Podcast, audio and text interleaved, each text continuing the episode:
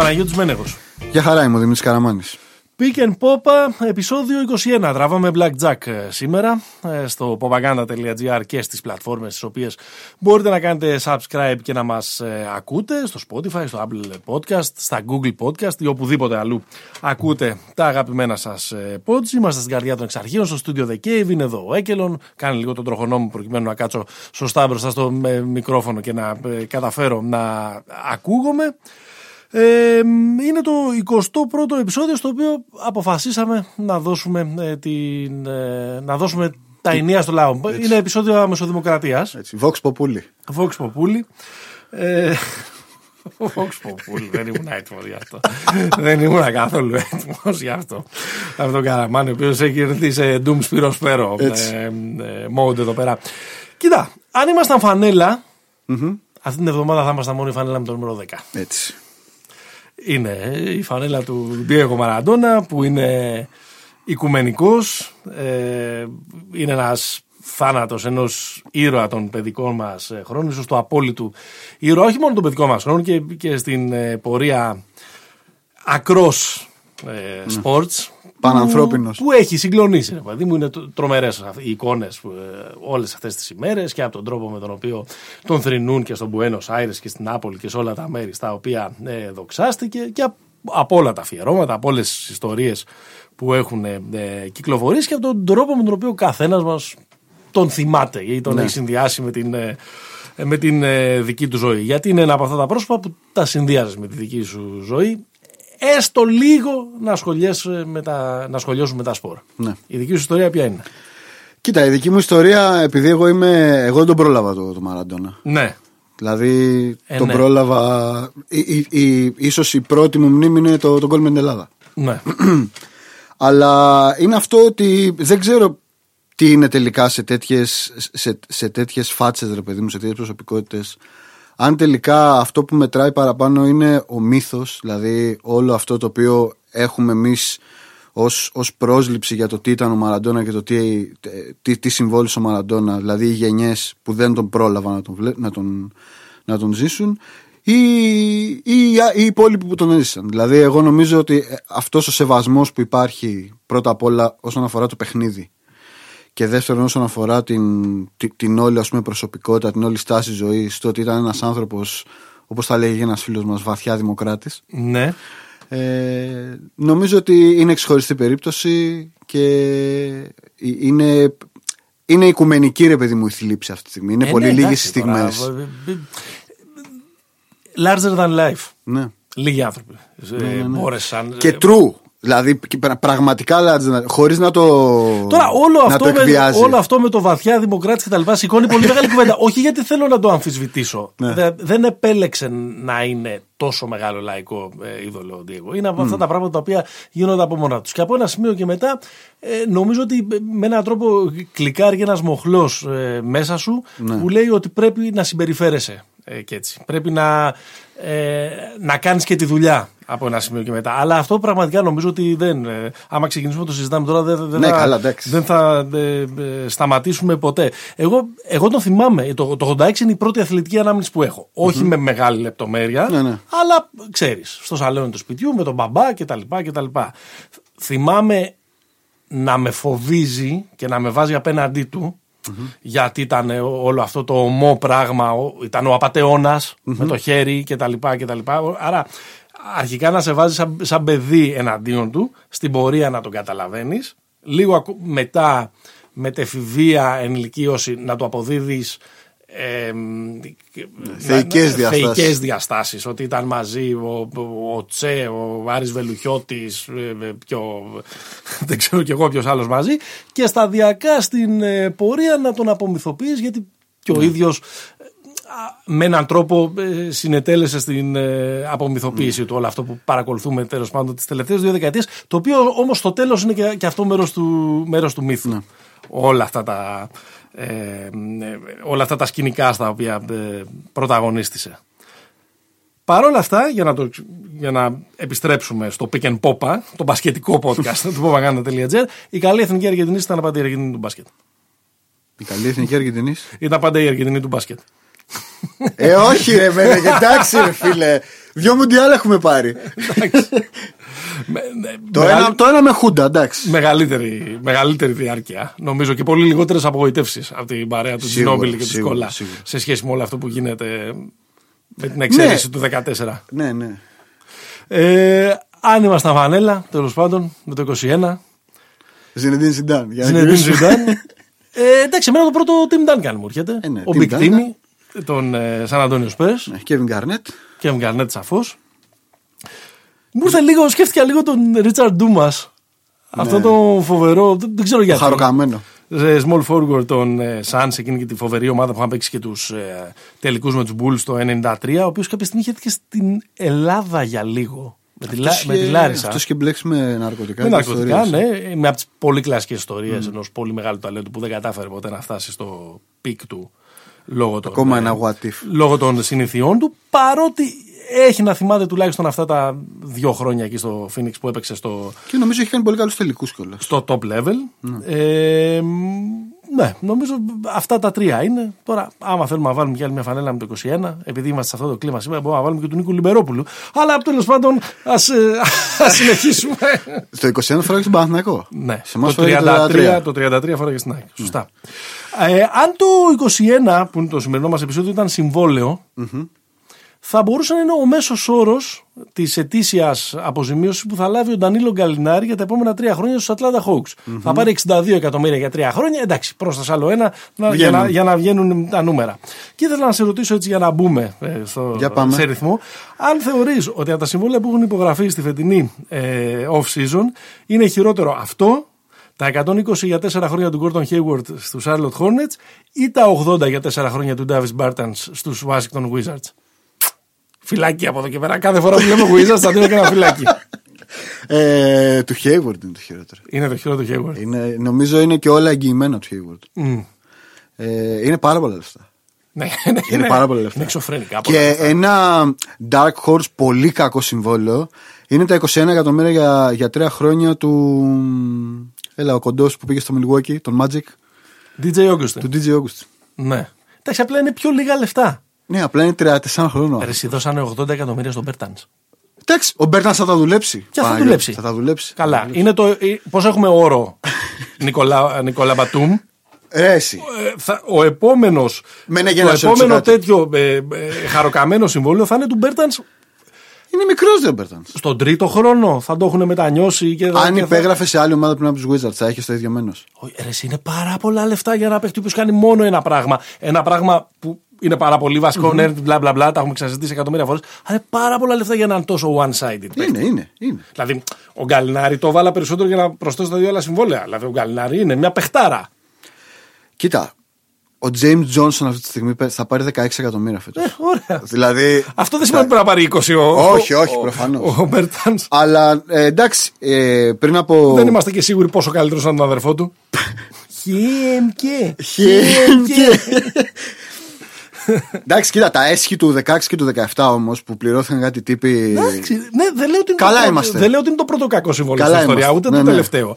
Αλλά πιστεύω ότι βάζει καλή υποψηφιότητα για να είναι ιστορικά κακό συμβόλαιο. Να, να, γίνει, να γίνει terminology. Ναι. Να γίνει Απλά ορολογία. σκέψου ότι ο Μπατούμ. Εγώ νομίζω του Hayward, θα, δηλαδή του Hayward, ρε φίλε, Ναι. είναι 30 εκατομμύρια. Του Μπατούμ και αυτό ήταν τόσο χάλια. Γιατί του Μπατούμ 27. 27 Ο μέσος 28, όρος 27 ναι. είναι. Του Μπέρτανς εντάξει. Ναι, εντάξει, οκ. Τέλος πάντων, στραγάλια τα εκατομμύρια. Ναι, ναι. Λοιπόν, από... Από την τσέπη μας θα βάζουμε Παναγιώτη. Ακριβώς. Pick and mail λοιπόν είναι το σημερινό ε, επεισόδιο. Απευθύναμε την, το κάλεσμα στο λαό ε, μέσα από τα social της ε, εκπομπής. Να μας κάνετε και ε, follow Απαντήσανε Και στο κατά, Facebook. κατά μυριάδες οι φίλοι μας.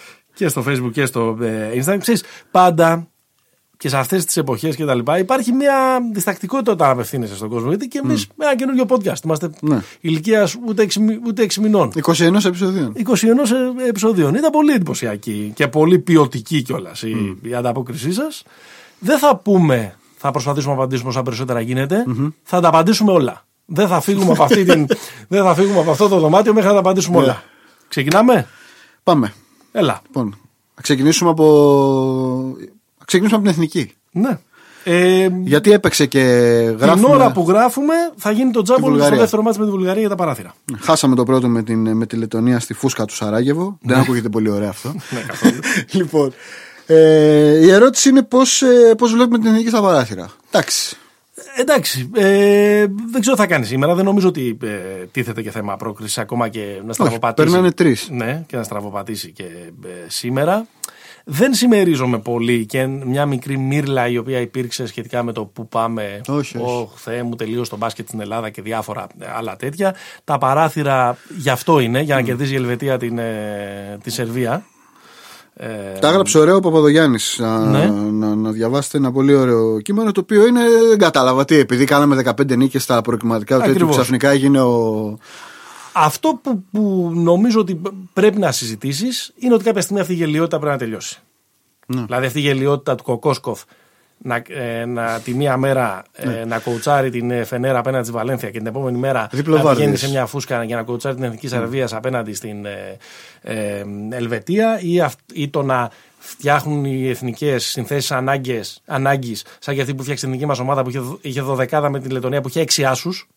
Ε, ε, τώρα, ρε παιδί μου, δεν γίνεται. να- Δηλαδή, έχει καταργηθεί η λογική ε, εκεί πέρα και αυτό κάνει πολύ κακό. Δεν το λέω. Ε, ε, κάνει πολύ κακό στο, στο σπορ. Κάνει πάρα πολύ κακό στο, πάρα Ωραία. πολύ κακό στο άθλημα. Ο κόσμος δεν καταλαβαίνει τι βλέπει. Πρέπει να καταλάβει. Προφανώς. Και σε αυτή την περίπτωση, εγώ πιστεύω ότι περισσότερο δίκιο είναι με το μέρος της FIBA, αλλά καλός ή κακός ο ισχυρός Ναι. ε, θέτει τους όρους της ε, κουβέντας. Όμως και με τον τρόπο που έχει προσπαθήσει η Ευρωλίγκα, ο ισχυρός της ε, συζήτησης να το κάνει, στο τέλος καταλήγει σε, σε τείχο. Βλέπετε τις δηλώσεις του, α, του Αταμάν, ας πούμε πάλι αυτή την Ο εβδομάδα. οποίος όμως τους έστειλε στη- στη- να παίξουμε την εθνική Τουρκία. Ναι. Δηλαδή, Μα νομίζω. και είπε και αυτός, τελειώνεται με αυτόν τον παραλογισμό, βρείτε τα... Εντάξει. Δεν είναι ότι δεν υπάρχουν ε, ε, τρύπες στο καλεντάρι. Να σου Αν πω. υπάρχει καλή θέληση θα βρεθούν. Για, για, για να το κλείσουμε αυτό. Νομίζω ότι δεν είναι στο σε επίπεδο ομοσπονδίου. Δηλαδή, οι ομάδες πρέπει να το πάρουν λίγο πάνω του. Δηλαδή, η ΕΦΕΣ. Βγήκα κατά μάκη και το θα τους στείλω. Ρε, Εντάξει, παιδί μου. η Ευρωλίγκα είναι, οι ο- είναι οι ομάδες. Ναι, αλλά είναι άλλο να κάνει να πει ξαφνικά ο Μπερτομέου, παιδιά, εντάξει, θα το λύσουμε, και άλλο να έχεις από κάτω έξι ομάδες που σου λένε Άκου να δεις, εμείς θα τους στείλουμε. Δηλαδή, χωρίς εκβιασμό αυτό νομίζω δεν λύνεται. σε κάθε περίπτωση δεν μπορεί ο κόσμος να βλέπει τις εθνικές ομάδες με τα τρίτα και τα τέταρτα και τα, Παναγιώτη, Ε, και να, τα σου, πέμπτα. να σου πω πώς θα το λέγει η γιαγιά μου. Ναι. Αυτά είναι ντροπή πράγματα. Α, μπράβο. Α, μπράβο. Αυτή ήταν η ερώτηση του δημητρη Ο Βασίλης ρωτάει ποιο θα ήταν το καλύτερο που σ- σχετιζεται Ποιο θα ήταν το καλύτερο μέλλον λέει, για την Ευρωλίγκα. Κλειστή λίγα ή σύνδεση με τα εθνικά πρωταθλήματα; Ναι. Καταρχάς, ωραία. Καταρχάς χρειάζονται λεφτά. Για, για, για, για, ας πούμε ότι υπάρχουν τα λεφτά και στα, και στα δύο σενάρια. Ναι. Ε, νομίζω το σενάριο των, ε, της μη κλειστής λίγκα είναι πιο γοητευτικό. Με, Ναι. την, με, την, ε, με την έννοια ότι η κλειστή λίγκα είναι ένα μοντέλο του NBA το οποίο λειτουργεί κάποια χρόνια, έχει δημιουργήσει ένα προϊόν και όλα αυτά, αλλά η κλειστή λίγα στο επίπεδο υπήρου Ναι. ε, που σημαίνει ότι όταν κάνεις, γιατί στο NBA κάνεις μια κλειστή λίγκα, αλλά δεν μένει κανένας απ' έξω. Έχουν τα κολέγια, υπάρχει ένα τέτοιο. Στην Ευρώπη κάνεις μια κλειστή λίγκα και μένουν τα δύο τρίτα της Υπήρου έξω. ναι. Ε, άρα νομίζω το παλιότερο φορμά της Ευρωλίγκα, τουλάχιστον όπως το θυμάμαι εγώ, δεν ξέρω τι γινόταν στα 80s και στα early 90s, μου φαίνεται πιο γοητευτικό. Εντάξει, εγώ η απάντηση δική μου είναι σίγουρα όχι αυτό που υπάρχει τώρα. Ναι, ναι. Δηλαδή θέλω να πω ότι να υπάρχει μια Ευρωλίγκα με 18 ομάδες από τις οποίες οι 11 Έχουν έχουν, εγγυημένα. εγγυ... έχουν εγγυημένα συμβόλαια. Που okay, λίγο πολύ αυτές θα ήταν ομάδες που θα Ε, πρωταγωνιστούσαν. βέβαια. Αλλά αυτό διαμορφώνει κάποιες συνθήκες κλειστής λίγα χωρίς να υπάρχει ε, ε, κλειστή λίγα. Ακριβώς. Δηλαδή, ο κύριος Μάκης Αγγελόπουλος γιατί να βάζει τα λεφτά του στην ΑΕΚ. Ναι. Αν η ομάδα δεν μπορεί να Ακριβώς. παίξει ποτέ στο top επίπεδο. Ο κύριος Λιόλιος γιατί να βάζει τα λεφτά Ο του κύριος- στον ε, προμηθέα πατρό- πατρών. Ο κύριος Κερεχέτα. Ναι. Έτσι. Ε, Να σου πω ένα άλλο κομμάτι. Ναι. Ο κύριος Κερεχέτα, γιατί να σκοτώνεται να φέρνει παίκτης από τη Λατινική Αμερική και ο κύριος Μπαρτομέου, όπως λέγεται, της Μπαρσελόνα, να Ναι. έχει εξαπλάσιο μπάτζετ; Δηλαδή, άμα κάνεις κλειστή λίγα, κάνει και salary cap, να έχουν όλοι Εντάξει, είναι- τσάρτερ αεροπλάνα. Είναι δύσκολο πράγμα αυτό. Νο- ε, και ένας, απ- ε, κοίταξε, αν πάμε σε μια κλειστή λίγα, θα πρέπει να αναδιοργανωθεί ολόκληρο το οικοδόμημα του ευρωπαϊκού μπάσκετ. Που σημαίνει ότι τα δύο τρίτα που έλεγες και εσύ πριν να λειτουργήσουν τελείω Αναπτυξιακές λίγες. τελείως αναπτυξιακά. Άρα είναι ένα γιγάντιο project. Άρα χωρίς λεφτά. Ένα γιγάντιο project ε, αυτό. Και επίσης, αν, συ- αν γίνει αυτό το πράγμα, θα πρέπει να σκεφτούμε τι θα απογίνουν όλοι αυτοί οι Αμερικάνοι ως, ως εργάτες, ως εργάτες στη βιομηχανία του αθλητισμού, τι θα απογίνουν, ε, που θα βρουν θέσεις εργασίας. Το αθλητικό προλεταριάτο. Ναι. τι θα γίνουν όλοι αυτοί οι, οι, οι Αμερικάνοι Γ και Δ ε, διαλογής Κίνα, Ιαπωνία. οι οποίοι πόσο, πόσους να ε, απορροφήσουν και αυτά τα, τα πρωταθλήματα. Εκτός αν πάνε στην Κίνα και στην Ιαπωνία να, να συγκροτούνται ομάδες που στους 12 ή 7 θα είναι Αμερικάνοι ε, του πανεριού. Ναι. Δηλαδή υπάρχουν για την κλειστή λίγα είναι ωραίο, μας ακούγεται λίγο σαν ευρωπαϊκό NBA, αλλά άμα κάτσεις και το σκεφτείς σε δεύτερο ή σε τρίτο πλάνο, έχει, έχει πολλά κουτάκια που πρέπει να γεμίσουν για να φτάσουμε ε, εκεί πέρα. Και Ποιο- επίσης Ναι. υπάρχει, υπάρχει ο παράγοντας της ιστορικότητας, ρε παιδί μου. Ναι. Δηλαδή, το ότι οι Αμερικάνοι είναι τόσο σκαλωμένοι με το να έχουν 82 μάτς, αυτό να είναι πάντα το ίδιο, το ίδιο φορμάτ, ε, αυτό έχει μια σημασία. Δεν είναι ότι απλά είναι μόνο συμβολισμός. 82 μέχρι να γίνουν 72. Εντάξει, επειδή έγινε μια πανδημία, ρε μεγάλε, τι να κάνουμε. Ο Στέφανος ρωτάει ποιο κατά τη γνώμη σας θα ήταν ένα ε, εφικτό φορμάτ για την κανονική περίοδο της Ευρωλίγκας σε περιπτώσεις όπως αυτή της πανδημίας. Δηλαδή ποιο θα μπορούσαν και τα logistics να εκπληρωθούν αλλά και θα ήταν δίκαιο για τις ομάδες. Δεν ξέρω αν έχεις κάποια απάντηση. εδώ πέρα. ναι, Ποιος να μπορούσε να φανταστεί τώρα την ε, πανδημία. Θα μου πεις οι άλλοι, οι προκομμένοι του NBA, γιατί κάτσαν και σκεφτήκαν ένα, ένα, ένα, Ποιο, το bubble? ένα σχέδιο. Κοίτα, θα σου πω, θα Ναι. μπορούσα να το απαντήσω. Ναι. Θα μπορούσα να το απαντήσω. Θα μπορούσα να παραπέμψω σε μια απάντηση αν το NBA τώρα που ανακοίνωσε το πρόγραμμα είχε όντως κάτι που να θύμιζε μια λύση τέτοια. Ναι. Το NBA έχει βγάλει ένα πρόγραμμα το οποίο δεν έχει περιορισμό ταξιδιών Γιατί η σεζόν που ξεκινάει στις 22 για τη σεζόν που Δεκεμβρίου. ξεκινάνε.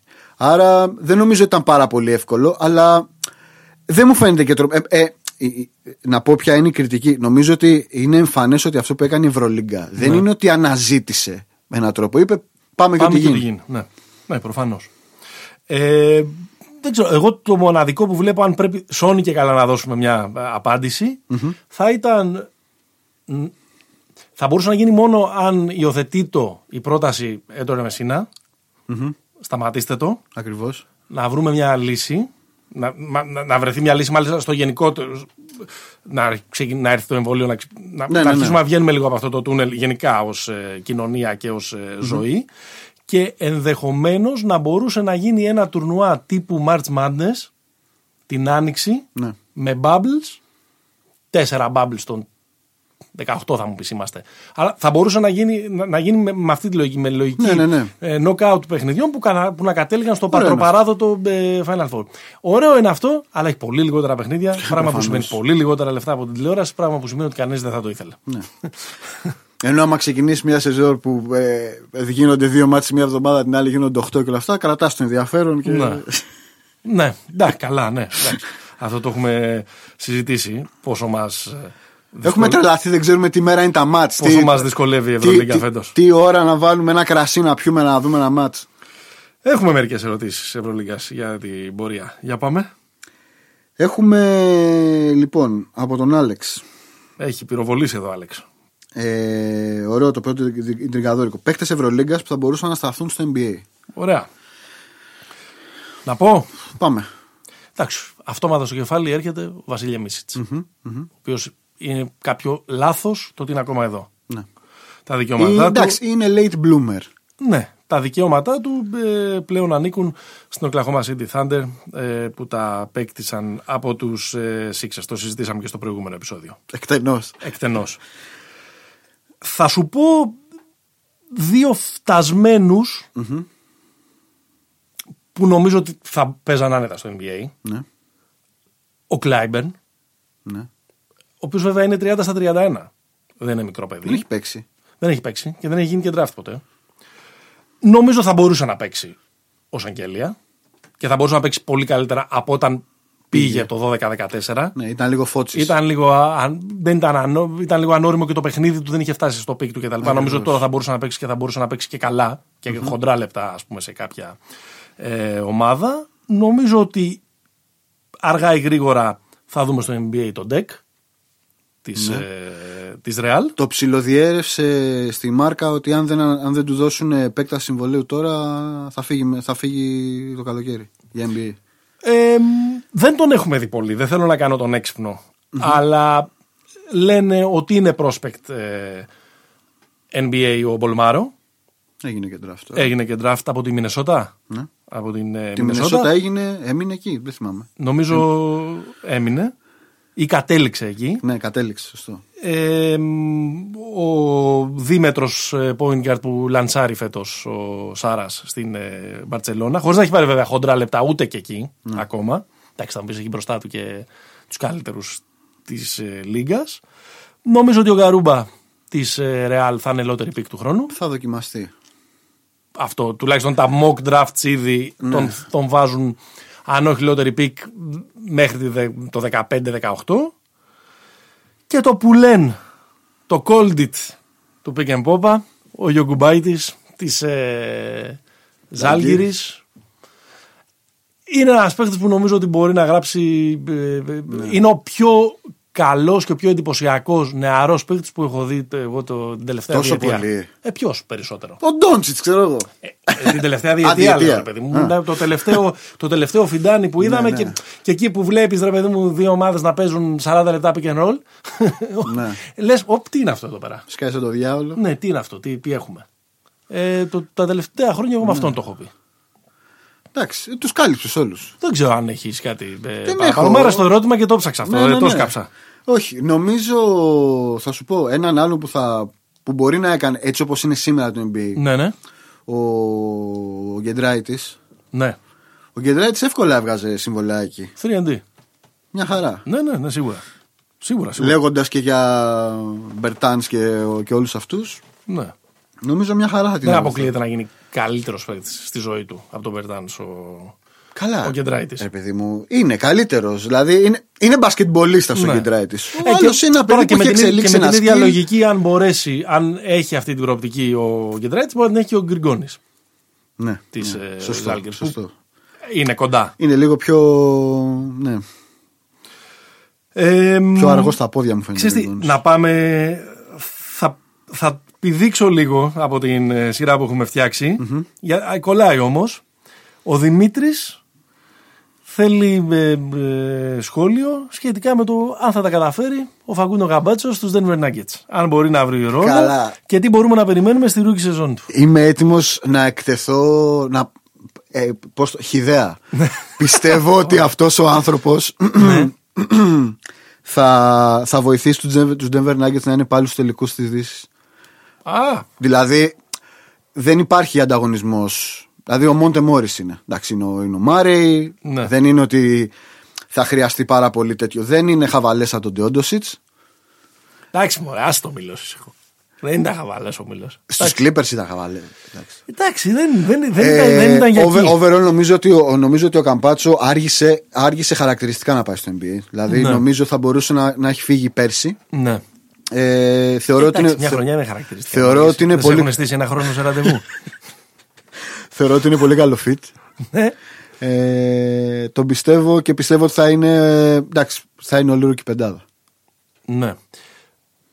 Δεν συμμερίζομαι την αισιοδοξία. Θέλω να Ήμουν, το δω- ήμουν σίγουρο. Ρε παιδί μου, θέλω, να το- θέλω να το δω πολύ να, να τα καταφέρνει. Ναι.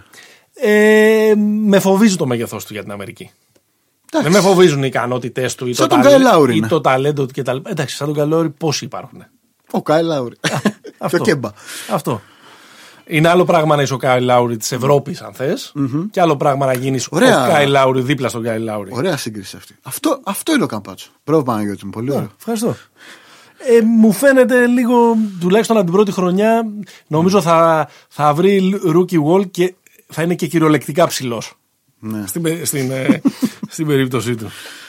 Οκ. Ωραία. Έκανες ένα hot take για Καμπάτσο, οπότε κάνε μας κι άλλο ένα. Ε, ρωτάει ο Άλεξ. MVP. Ε, hot take από τώρα. Ακόμα και αν δεν ξέρουμε ποιοι παίζουν με ποιους, τι μέρες, Ναι, τι ναι, ώρες ναι, κτλ. ναι. Ποιος θα είναι ο φετινός MVP της Ευρωλίγκας.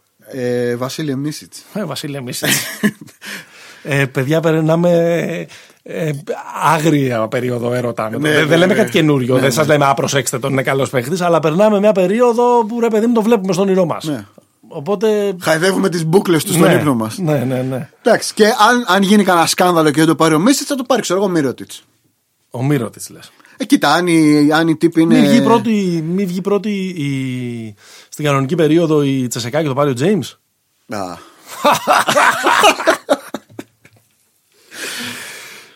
Ε, προπονητική έκπληξη της σεζόν μέχρι τώρα.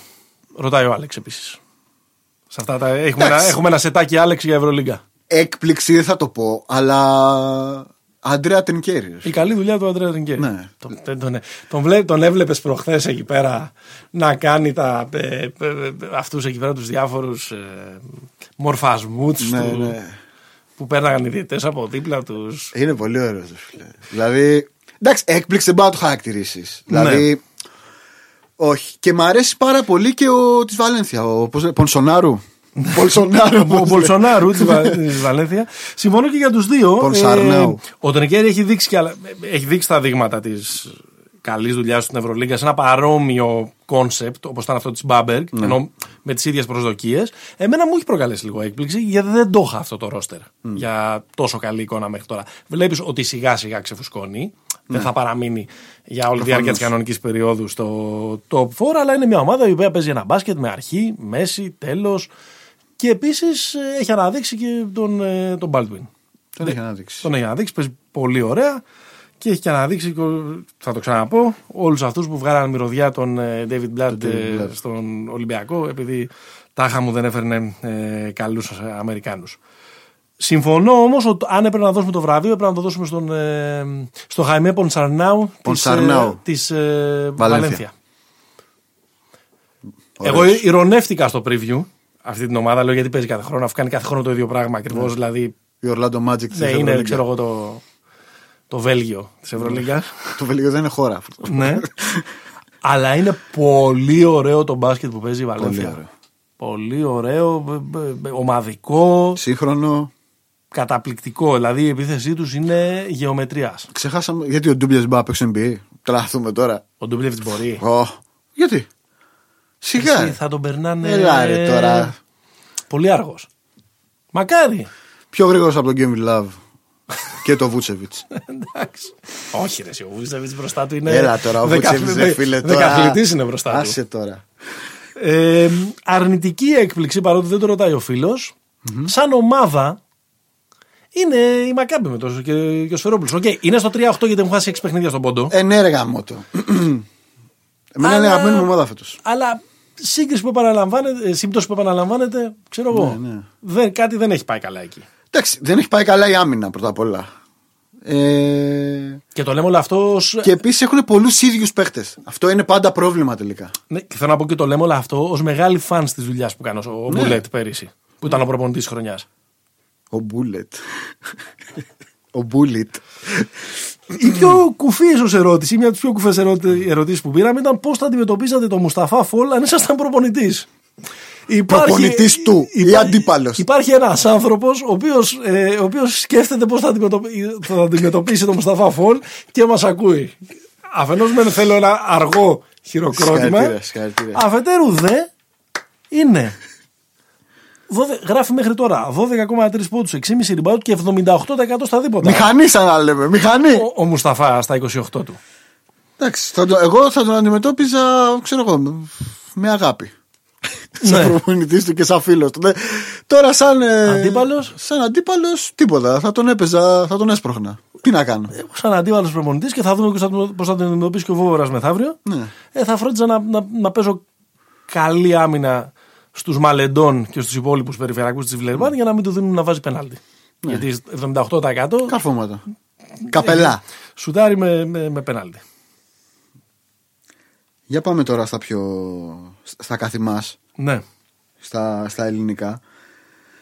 Λοιπόν, έχουμε από το Στέφανο. Ο Στέφανος διατυπώνει μια κραυγή αγωνίας. Ναι. Η κραυγή αγωνίας είναι, παιδιά, γνώμη για Μίτογλου, για να το πούμε έτσι. Ναι. Για φετινή παρουσία Μίτογλου. Σε αντίστιξη κιόλας με την πολύ καλή παρουσία του, του Παπαγιάννη. Άρα, από ό,τι καταλαβαίνω, το ερώτημα είναι γνώμη για Παπαγιάννη, γνώμη για Μίτογλου. ναι. Γνωμούλα. Γνώμουλα. Γνώμουλα. Το Στέφανο θέλω να αξίζω ότι έχουμε κάνει ένα φοβερό μπασκετικό road trip κάποτε. Ναι, Και θα μείνω εδώ. οκ. Για να μείνω εδώ. οκ.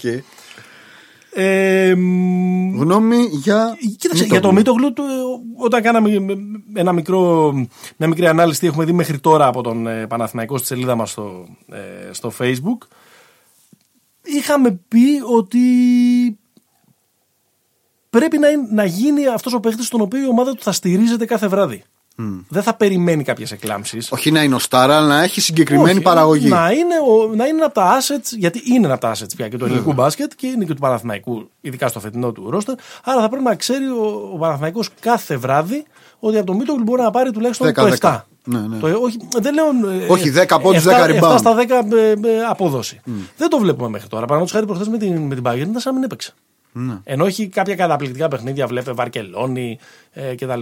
Δεν μπο, έχει μπορέσει να σταθεροποιηθεί και είναι ένα ζήτημα αυτό, ρε παιδί μου. Γιατί, Είναι είναι λίγο και στην τέταρτη- ασανσέρ. γιατί είναι και στην τέταρτη του ε, χρονιά ε, φέτος. Τέταρτη χρονιά είναι. Έχω μια μικρή υποψία ότι είναι καλύτερο για τον Μίτογλου να παίζει πεντάρι. Ναι. Ε, ότι ζορίζεται πια ε, με το να έχει κι, άλλο, ε, κι άλλον έναν βαρύ ε, δίπλα του. Ε, φέτος λόγω και της ποιότητας που, που δεν έχει ο Παναθηναϊκός σουτάρει περισσότερο, παίρνει χειρότερα ποιοτικά σουτ. Έχει χαμηλώσει πολύ τα ποσοστά τους, θα είναι 40%. Που δεν είναι Συνολικά. καλό. Που δεν είναι καλό. Εντάξει, ποσοστό. άμα σου με 25 στα τρίποτα. Και μα φτάσει και αρκετά τρίποτα, που δεν είναι ε, προφανώς ε, καλό ε, ποσοστό για παίχτη ε, ρακέτας. Ε, νομίζω ότι είναι ε, θέμα ε, στα, σταθερότητας. Να αποκτήσεις, την, ε, να αποκτήσεις σταθερότητα και να είναι κολόνα της ομάδας. Απ' την άλλη, ο Παπαγιάννης ναι, είναι, είναι βελτιωμένος. Πάντως για να πω λίγο για το τέτοιο. Νομίζω ότι το κλειδί είναι το... η θέση. Ναι. Ε, το παιδί είναι πεντάρι. Το 2020 δεν υπάρχει 4-2-11. Μα. Εντάξει. Ο Πορζίνγκης είναι 2-20. Ο Πορζίγκη είναι ρε φίλε άλμπατρος να πούμε τώρα. Τι μου λες; Ναι, εντάξει, δεν είναι Πορζίνγκη σε, καμία, Εντάξει. σε, καμία, ε, σε καμία περίπτωση. Ε, μ, ο, ο Παπαγιάννης νομίζω ότι τη βλέπουμε όλοι. Βουλώνει στόματα. Εντάξει. Νομίζω ότι Ο υπάρχει, μια, γίγαντας υπε- νομίζω από ότι τα υπάρχει μια μέγαρα. υπερβολή γενικώς με τον, με τον Παπαγιάννη και στα θετικά που του λέμε και στα αρνητικά. Δηλαδή, προχθές, ας πούμε, με στο μάτι με την Μπάγκη, να πάρουμε το, τη τελευταία εικόνα που έχουμε. Υπάρχει πολύ μεγάλο praise, έπαιξε καλά, έβαλε 14 πόντους κτλ. Έκανε τάπες κτλ, κτλ. Έφαγε 4 καλάθια στα μούτρα από τον, σε ένα συναντίον ενός από τον Ρέινολτ. Με πλάτη. Ο Ρέινολτ 4 καλάθια ε, στα μούτρα του. Καλός ο Ρέινολντς. Καλός, ναι, αλλά. Δεν οκ, και Τζαμπάρ. άμα είσαι 2-20, ας πούμε, και τρως από έναν 2-5, γιατί παίζει μέτρια άμυνα θέσεις 4 στη, στη μούρη σου, πρέπει να τα βάλουμε και αυτά στο λογαριασμό. Ναι. Με τα όσα έχεις γλιτώσει. Δηλαδή θέλω να πω ότι υπάρχει ακόμα πολύ πράγμα να, να βελτιώσει. Υπάρχει. Αλλά το βλέπουμε να το κάνει. Εγώ, Το εύκολο είναι να βελτιωθεί στην επίθεση. Αυτό κάνει. Ναι, και... Το να βελτιωθεί στην άμυνα είναι, είναι πολύ δύσκολο. Δεν θα γίνει ποτέ καλός αμυντικός θέσης αυτός. Εντάξει, είναι σαφέστατα καλύτερη η παρουσία του στην πικέντρο άμυνα σε σχέση με αυτή που ήταν πέρυσι. Τι το- Ναι. Δεν υπήρχε επικέντρο άμυνα του Παπαγιάννη. Απέχει πολύ ακόμα από το να. Εντάξει, έχει ελαφρύνει, έχει δουλέψει το κορμί του. Είναι εντάξει, είναι, είναι σε πολύ καλύτερη κατάσταση. Το δεύτερο σκέλος της ερώτησης είναι ε, αν υπάρχει και, αν, και πόσο μπορούμε να βασιζόμαστε στο λεγόμενο player development του Παναθηναϊκού ή των άλλων ελληνικών ομάδων. Γιατί λέει το παραμύθι ότι ο πρωταθλητισμός και η ανάδειξη νέων παικτών δεν πάνε, το ότι δεν πάνε μαζί αρχίζει και καταρρύπτεται. Βλέπε Ρεάλ κυρίως και σχάτω Μπαρσελόνα και Μακάμπι. Εντάξει, νομίζω δεν μπορούμε να κάνουμε τη σύγκριση Όχι. μεταξύ του, του development. Στο Παναθηναϊκό έχουν επιχειρηθεί όλα αυτά τα χρόνια στη μετά ο Μπράντοβιτς εποχή τρει-τέσσερι φορές ανανεώσεις. Χαραλαμπόπουλη. Τώρα, αν κάνεις ανανέωση με το να λες ότι το 7ο Ευρωπαϊκό θα το πάρω με τον Χαραλαμπόπουλο, καταλήγει μετά από μια τριετία ο Χαραλαμπόπουλος να παίζει στον Ολυμπιακό. Αφού έχει περάσει από Αφού το έχει περάσει- Λαύριο. Αφού έχει περάσει από το ε, Λαύριο κτλ. Αλλά θέλω να πω ότι ποτέ δεν έχει γίνει με υπομονή, ποτέ δεν έχει γίνει με, με πλάνο και ποτέ δεν έχει γίνει και με, και με την τόλμη. Και πάντα είχε να έπεφτε, έπεφτε πάνω σε όλο αυτό το sui generis που υπήρχε στον τρόπο με τον οποίο έτρεχε ο Παναθαϊκός τα προηγούμενα χρόνια. Νομίζω ότι όλοι ε, καταλαβαίνόμαστε. Θέλω να πιστεύω ότι η εποχή Αλβέρτη Διαμαντίδη θα βοηθήσει λίγο περισσότερο αυτό το πράγμα που λέμε play Ναι. development. Μ' άρεσε, ας πούμε, το πέταγμα στα βαθιά του Καλαϊτζάκη προχθές. Ωραίο. Πάντως βοηθάει όσον αφορά, τις, όσον αφορά τον Ολυμπιακό και τον Παναθηναϊκό, δηλαδή αν ο Ολυμπιακός επιστρέψει και όλα αυτά, το ότι έχουν στην πραγματικότητα την Ευρωλίγκα και το ελληνικό πρωτάθλημα, αυτό βοηθάει ως ως δομή για να, για να ρίξεις νέα παιδιά και τέτοια. Το Ναι. θέμα είναι δεν ξέρω από εκεί, α- από εκεί και κάτω τι πρόγραμμα υπάρχει.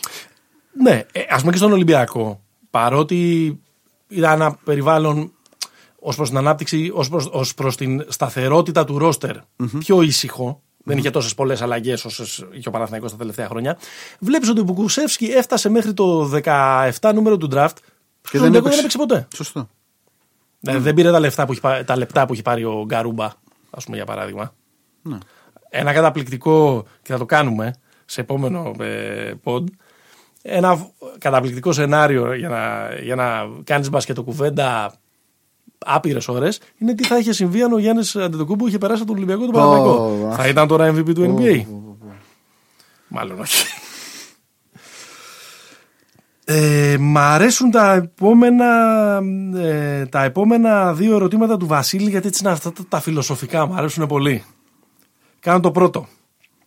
Θα δούμε στα επόμενα χρόνια το coaching style της Αμερικής να έρχεται στην Ευρώπη λόγω αυξημένης παρουσίας Αμερικανών και μεγαλύτερης regular season στην Ευρωλίγκα. Εντάξει. Αυτό συμβαίνει πρώτα απ' όλα. Συμβαίνει όχι με την έννοια του αντιγράφουμε τα συστήματα. Ναι. Συμβαίνει με το, ο- το παιχνίδι πηγαίνει περισσότερο στο ένα εναντίον ενός. Δεν υπάρχει πια αυτά που συζητάγαμε και όλα στο αν, ε, αν μετράνε ακόμα οι προπονητές που σου έβγαλα το, το ολοκλήρωμα, τον αλγόριθμο ότι μετράνε τόσο. Ε, νομίζω ότι δεν έχει να κάνει με το ότι.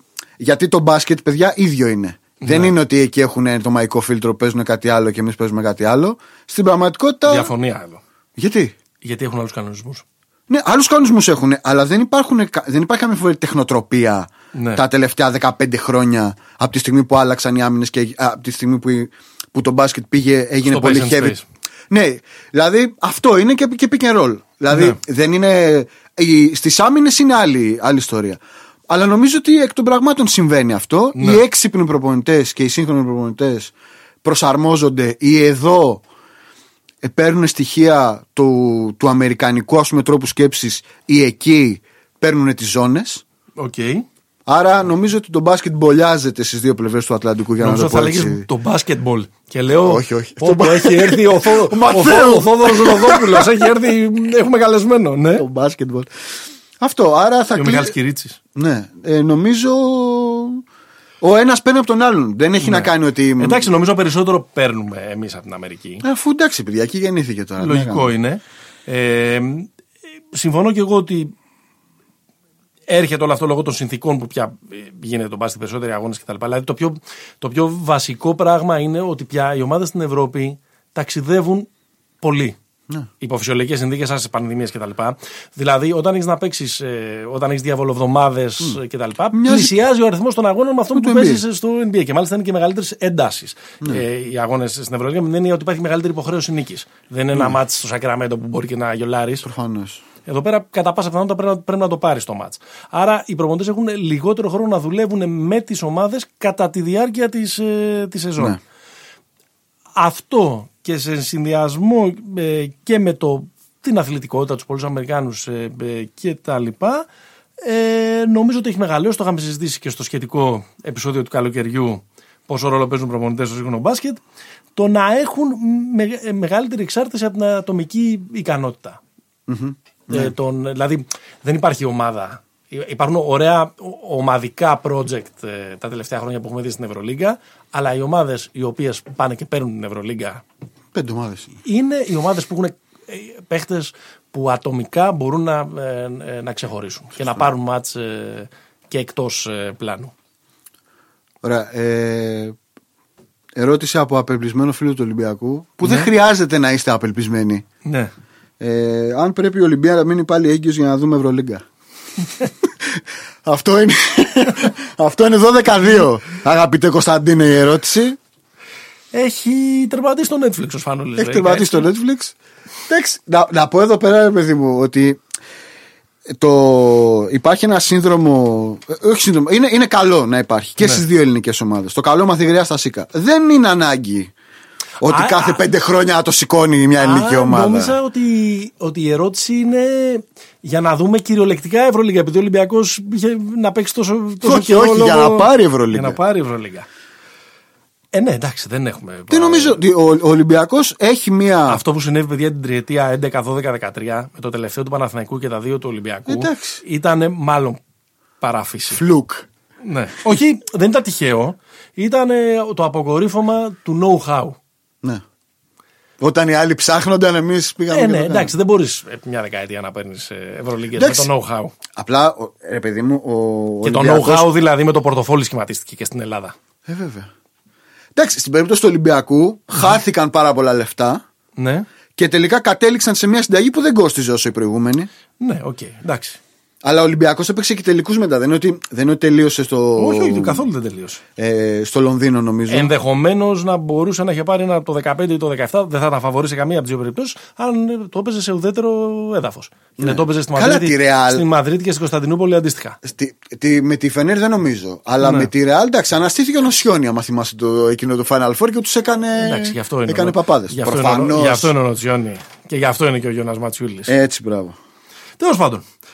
Χάνουν οι ομάδες στην Ευρώπη το στυλ παιχνιδιού τους λόγω της ομογενοποίησης του αθλήματος; Χάνουν όλες οι ομάδες το στυλ παιχνιδιού τους λόγω της ομογενοποίησης του αθλήματος. Ναι. Και στην Ευρώπη και στην Αμερική και παντού. Απολύτως είναι και εμένα η απάντησή μου. ναι. Δεν υπάρχουν πια Όχι, τοπικές όχι. σχολές. Ο Ισπανικός Ο ενδιασμός. Ισπανικό ευνηδιασμό. Το, το σκεπτόμενο μπάσκετ. το, η- το έχουν χάσει όλοι εκτός από το Δήμο Περιστερίου, παιδιά. Έτσι. Στο Δήμο Περιστερίου σκέφτονται. Λοιπόν. Γεια σου, Αργύρι Γίγαντα. Και ένας από τους... Ε, συμφωνώ απόλυτα ότι ε, το παιχνίδι ομογενοποιείται ε, και σε αυτό ε, δύο είναι. Άμα θέλουμε να τους κάψουμε ακόμα περισσότερο, πάλι παίζουν ρόλο οι πάρα πολλοί Αμερικάνοι Β, Γ, Δ, Ε, Σ, Τ ε, διαλογής και το γεγονός ότι το παιχνίδι σταδιακά την τελευταία 20 ετία από όταν έγινε το 24, ε, το ρολόι πήγε στο 24, βασίστηκε εκ των πραγμάτων πάρα πάρα πάρα πολύ στο, στο pick and roll. Υπάρχουν, υπάρχει ξέρω εγώ και το, το Ισπαν, ο ισπανικός τρόπος που, που- που έχει μεγαλύτερη κίνηση. Και οι κτλ. Warriors. Όχι για, για από εδώ λέω, για την, Ευρω- για την Ευρώπη λέω. Ε, αλλά όσο θέτει τόσο πολύ τον, ε, τον κανόνα ε, το, το pick and roll είναι κάπως λογικό να είναι και ομογε, ομογενοποιημένος ναι, ο τρόπος ναι, με τον οποίο ακριβώς. ε, παίζουν όλοι. Λέω να μην την κάνουμε την επόμενη ερώτηση. Να την αφήσουμε για το τέλος. Οκ. Απλά θα πούμε ποια είναι. Το κλασικό start, bench, cut. Ποιον θα ξεκινούσες, ποιον θα, έβα, θα άφηνες στον πάγκο και ποιον θα έστελνες στην κερκίδα ανάμεσα στον Δημήτρη Διαμαντίδη, τον Βασίλη Σπανούλη και τον Θοδωρή Παπαλουκά. Αυτό είναι το μεγαλύτερο ερώτημα. Το, το, Αυτό το, προπα- αμλετικό. το, το αμλετικό, προβατορικό. Αυτό δεν είναι αμάρτημα, είναι ερώτημα προ, προβατορικό. Ε, λέω έτσι να κάνουμε λίγο suspense και να το αφήσουμε για τέλος. Οκ. Ε, Γρήγορη Τσούλα Ζαφύρης. Ναι. Σε ποιο γήπεδο θα κάναμε ground hopping, σε ποιο γήπεδο θα πηγαίναμε ευρωπαϊκό γήπεδο να βλέπαμε ένα ματσάκι; Έχω πάει Χάλα Πιονίρ. Χάλα Πιονίρ. Έχω πάει. Και τι έχεις δει; Έχεις δει Έχω δει τέτοιο; παράθυρο ε, σε Σερβία Ελλάδα πριν από δύο χρόνια.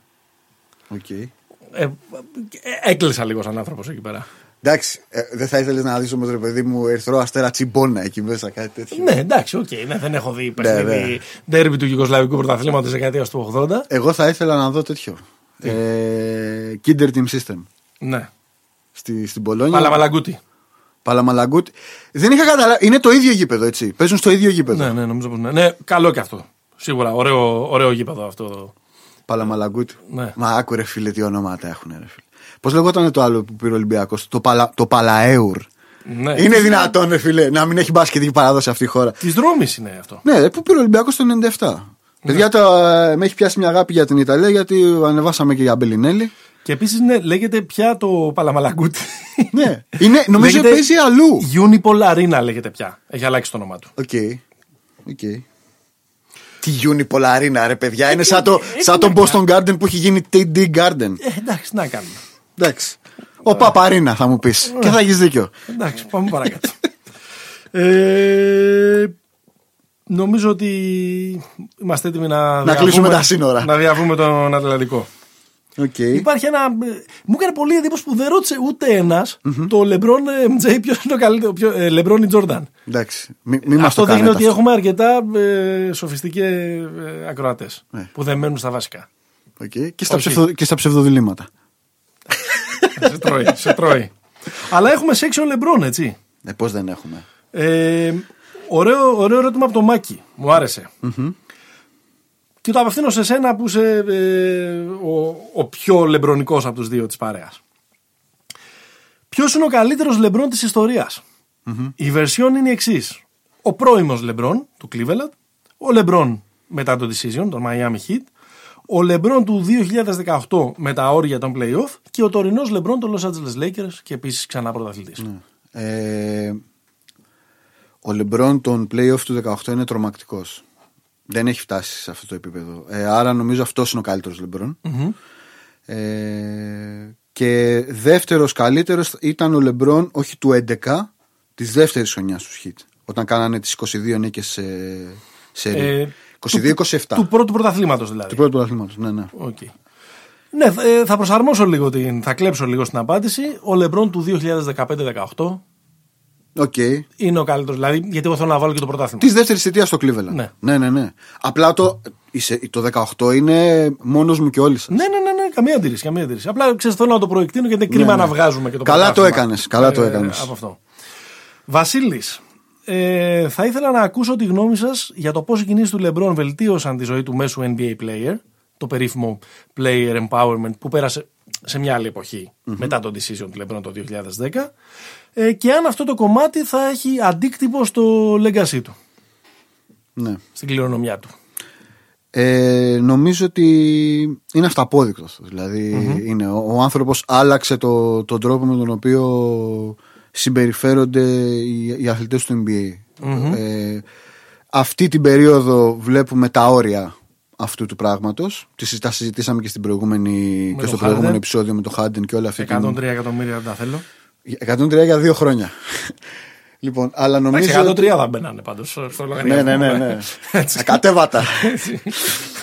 ε, νομίζω ναι, ε, συμφωνώ απόλυτα ότι α- αυτός ο τύπος άλλαξε και αυτό για να ρίξω τη σπίθα για επόμενα debate αυτό είναι πολύ σημαντικό στοιχείο στα εξωγηπαιδικά κατορθώματα ανάμεσα στον Τζόρνταν και τον Λεμπρόν αν ο Τζόρνταν το βασικό του, το μεγάλο του είναι ότι παιδιά χωρίς τον Τζόρνταν αυτό που μου λες κάθε φορά που προσπαθώ να μιλήσω και μου λες άμα δεν υπήρχε ο Τζόρνταν δεν θα ήμασταν εμείς σήμερα εδώ ε, αντίστοιχα, ο- αν, δεν, αν ο Λεμπρόν δεν είχε κάνει αυτό, οι Δεν παίκτες θα μπορούσε ακόμα. ο Χάρντεν να απορρίπτει 103 Και εκατομμύρια δολάρια. αυτό, και αυτό, αλλά δεν θα μπορούσε ο κάθε ε, μαύρος άντρας αθλητής και, και μαύρες γυναίκες στο, ε, στο Women NBA να έχουν την ελευθερία των κινήσεων τους και να αποφασίζουν για τα, για τα επόμενα στάδια της καριέρας τους. Οκ. ε, και εμένα η απάντηση μου εννοείται ότι θα είναι σημαντικό κομμάτι του legacy του Λεμπρόν το γεγονός ότι άλλαξε. Αυτό που μόλις περιέγραψες, μην επαναλάβω. Τη ζυγαριά, Μην βασικά. επαναλάβω τι είπες. Ε, έκανε και κάτι άλλο νομίζω έτσι. Πιο είναι λογικά. Ο, ο Λεμπρόν κατάργησε την αμερικάνικη εκδοχή αυτού που στην Ευρώπη, στην Ελλάδα, θες λέμε παίχτη σημαία.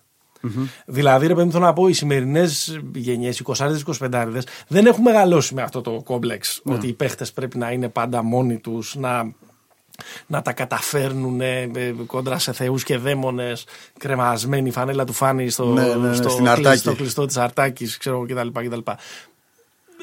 Όσοι είμαστε μια κάποια ηλικίας, αυτό δεν μας αρέσει. Ναι. Ε, Γι' αυτό Γιάννη τρέχα, Γιάννη τρέχα, φύγε. Ακριβώς. Πιστεύω ότι παίζει πολύ στο κεφάλι του Γιάννη αυτό το πράγμα. Επειδή έχει το. ελλη- Επειδή Είναι ακριβώς Ελληνάρας, ρε Είναι, φίλε. είναι Έλληνας ο, ο Γιάννης. Από την άλλη, όλο αυτό που είπες πριν για τον Τζόρνταν, εγώ θα κρατούσα λίγο πιο ήσυχα τα άλογα μου. Γιατί Εντάξει.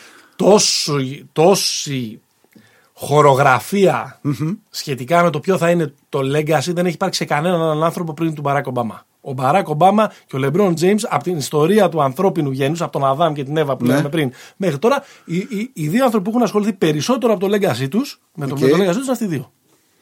Δηλαδή, ο, ο Λεμπρόν σου δίνει την εντύπωση ότι από, τη, από το 2003 τον Νοέμβριο που ξεκίνησε να παίζει, ότι υπάρχει ένα τεράστιο επιτελείο ε, γύρω του για να, που θα ασχολείται με το πώς θα το σκεφτόμαστε σε 50 χρονια Αυτό δεν υπήρχε στο παρελθόν. Εντάξει, άλλοι κάνουν ε, τε- ταινία για την καριέρα τους στα 60 τους.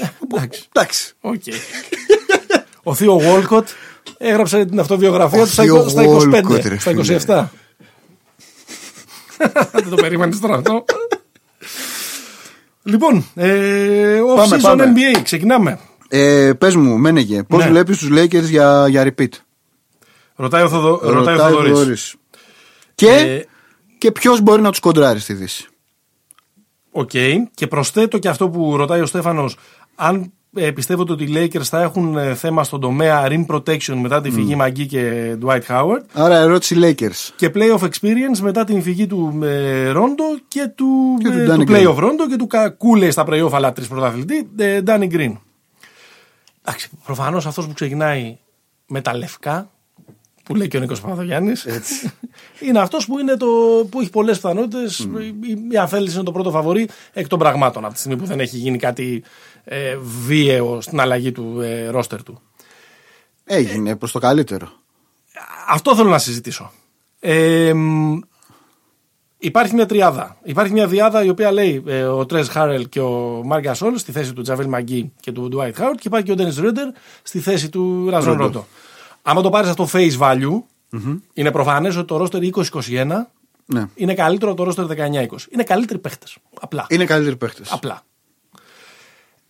Έχω την εντύπωση, ε, αντιδημοφιλής άποψη, ότι για αυτό που τους θέλουν έχω μια αμφιβολία για αυτό που τους θέλουν αν θα αποδειχθούν ε, το ίδιο καλοί. Δίνουμε χέρια τώρα, συμφωνούσαμε χωρίς να έχουμε, ε, συμφωνούμε χωρίς να έχουμε συνεννοηθεί. Δηλαδή, τι θέλω να πω; Υπάρχει κίνδυνος κλίπερ. Τι θέλω να πω; Ο... Ε, μου φαίνεται αρκετά ύποπτη η μπασκετική κατάσταση στην οποία βρίσκεται αυτή τη στιγμή ο Μάρκα Σολ. Και το λέω ενώ είμαι τεράστιος φαν του. Βουρκωμένος. Και δεν θα το βάλω ποτέ στην κουβέντα, ακόμα και με το prime του Dwight Howard. Δεν θα βάλω ε, την, την, την απόλαυση από το prime του, του Gasol. Ε, και μου φαίνεται.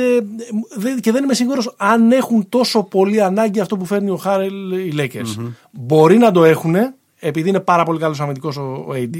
Ναι. Μπορεί, μπορεί να, να αποδώσει. Αλλά εγώ βρίσκω εκεί πέρα έναν, ε, ότι μπορεί να υπάρχει ένα, ένα, ένα πρόβλημα. Ναι. Ε, με δεδομένο ότι ο Χάρελ δεν είναι τόσο καλός αμυντικός. Ότι, ότι τα, τα analytics του είναι τραγικά στα φετινά playoff κτλ. Οι άλλοι ξέρανε τι έπρεπε να κάνουν τέλος πάντων. Όπως επίσης, εγώ είμαι ο πρώτος που τον αμφισβητούσα και είμαι ο πρώτος που έφαγα την γλώσσα μου. Ο Ρόντο δεν ήταν απλά efficient στα, στα φετινά playoff. Ήταν, το τερμάτισε. Mm-hmm. Ήταν κάτι παραπάνω. Μπορεί να το κάνει αυτό το πράγμα ο Ντένι Ρόντερ που δεν έχει ξαναπέξει ποτέ σε τόσο ψηλό επίπεδο; Δεν ξέρω.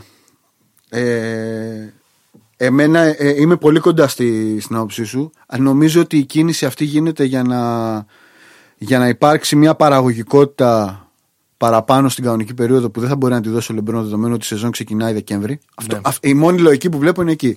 Γιατί overall ε, οι Lakers που ήταν ε, μια τρομερά, τρομερή αμυντική και αυτό ήταν αυτό που την οδήγησε όλη τη χρονιά ε, είναι χειρότερη αμυντικά σε επίπεδο ρόστερ σε σχέση ναι. με πέρσι. Ε, άρα νομίζω στην κανονική περίοδο θα είναι καλύτερη, θα δουλέψει καλύτερα, αλλά στα playoffs θα, θα λείψουν πάρα πολύ αυτοί.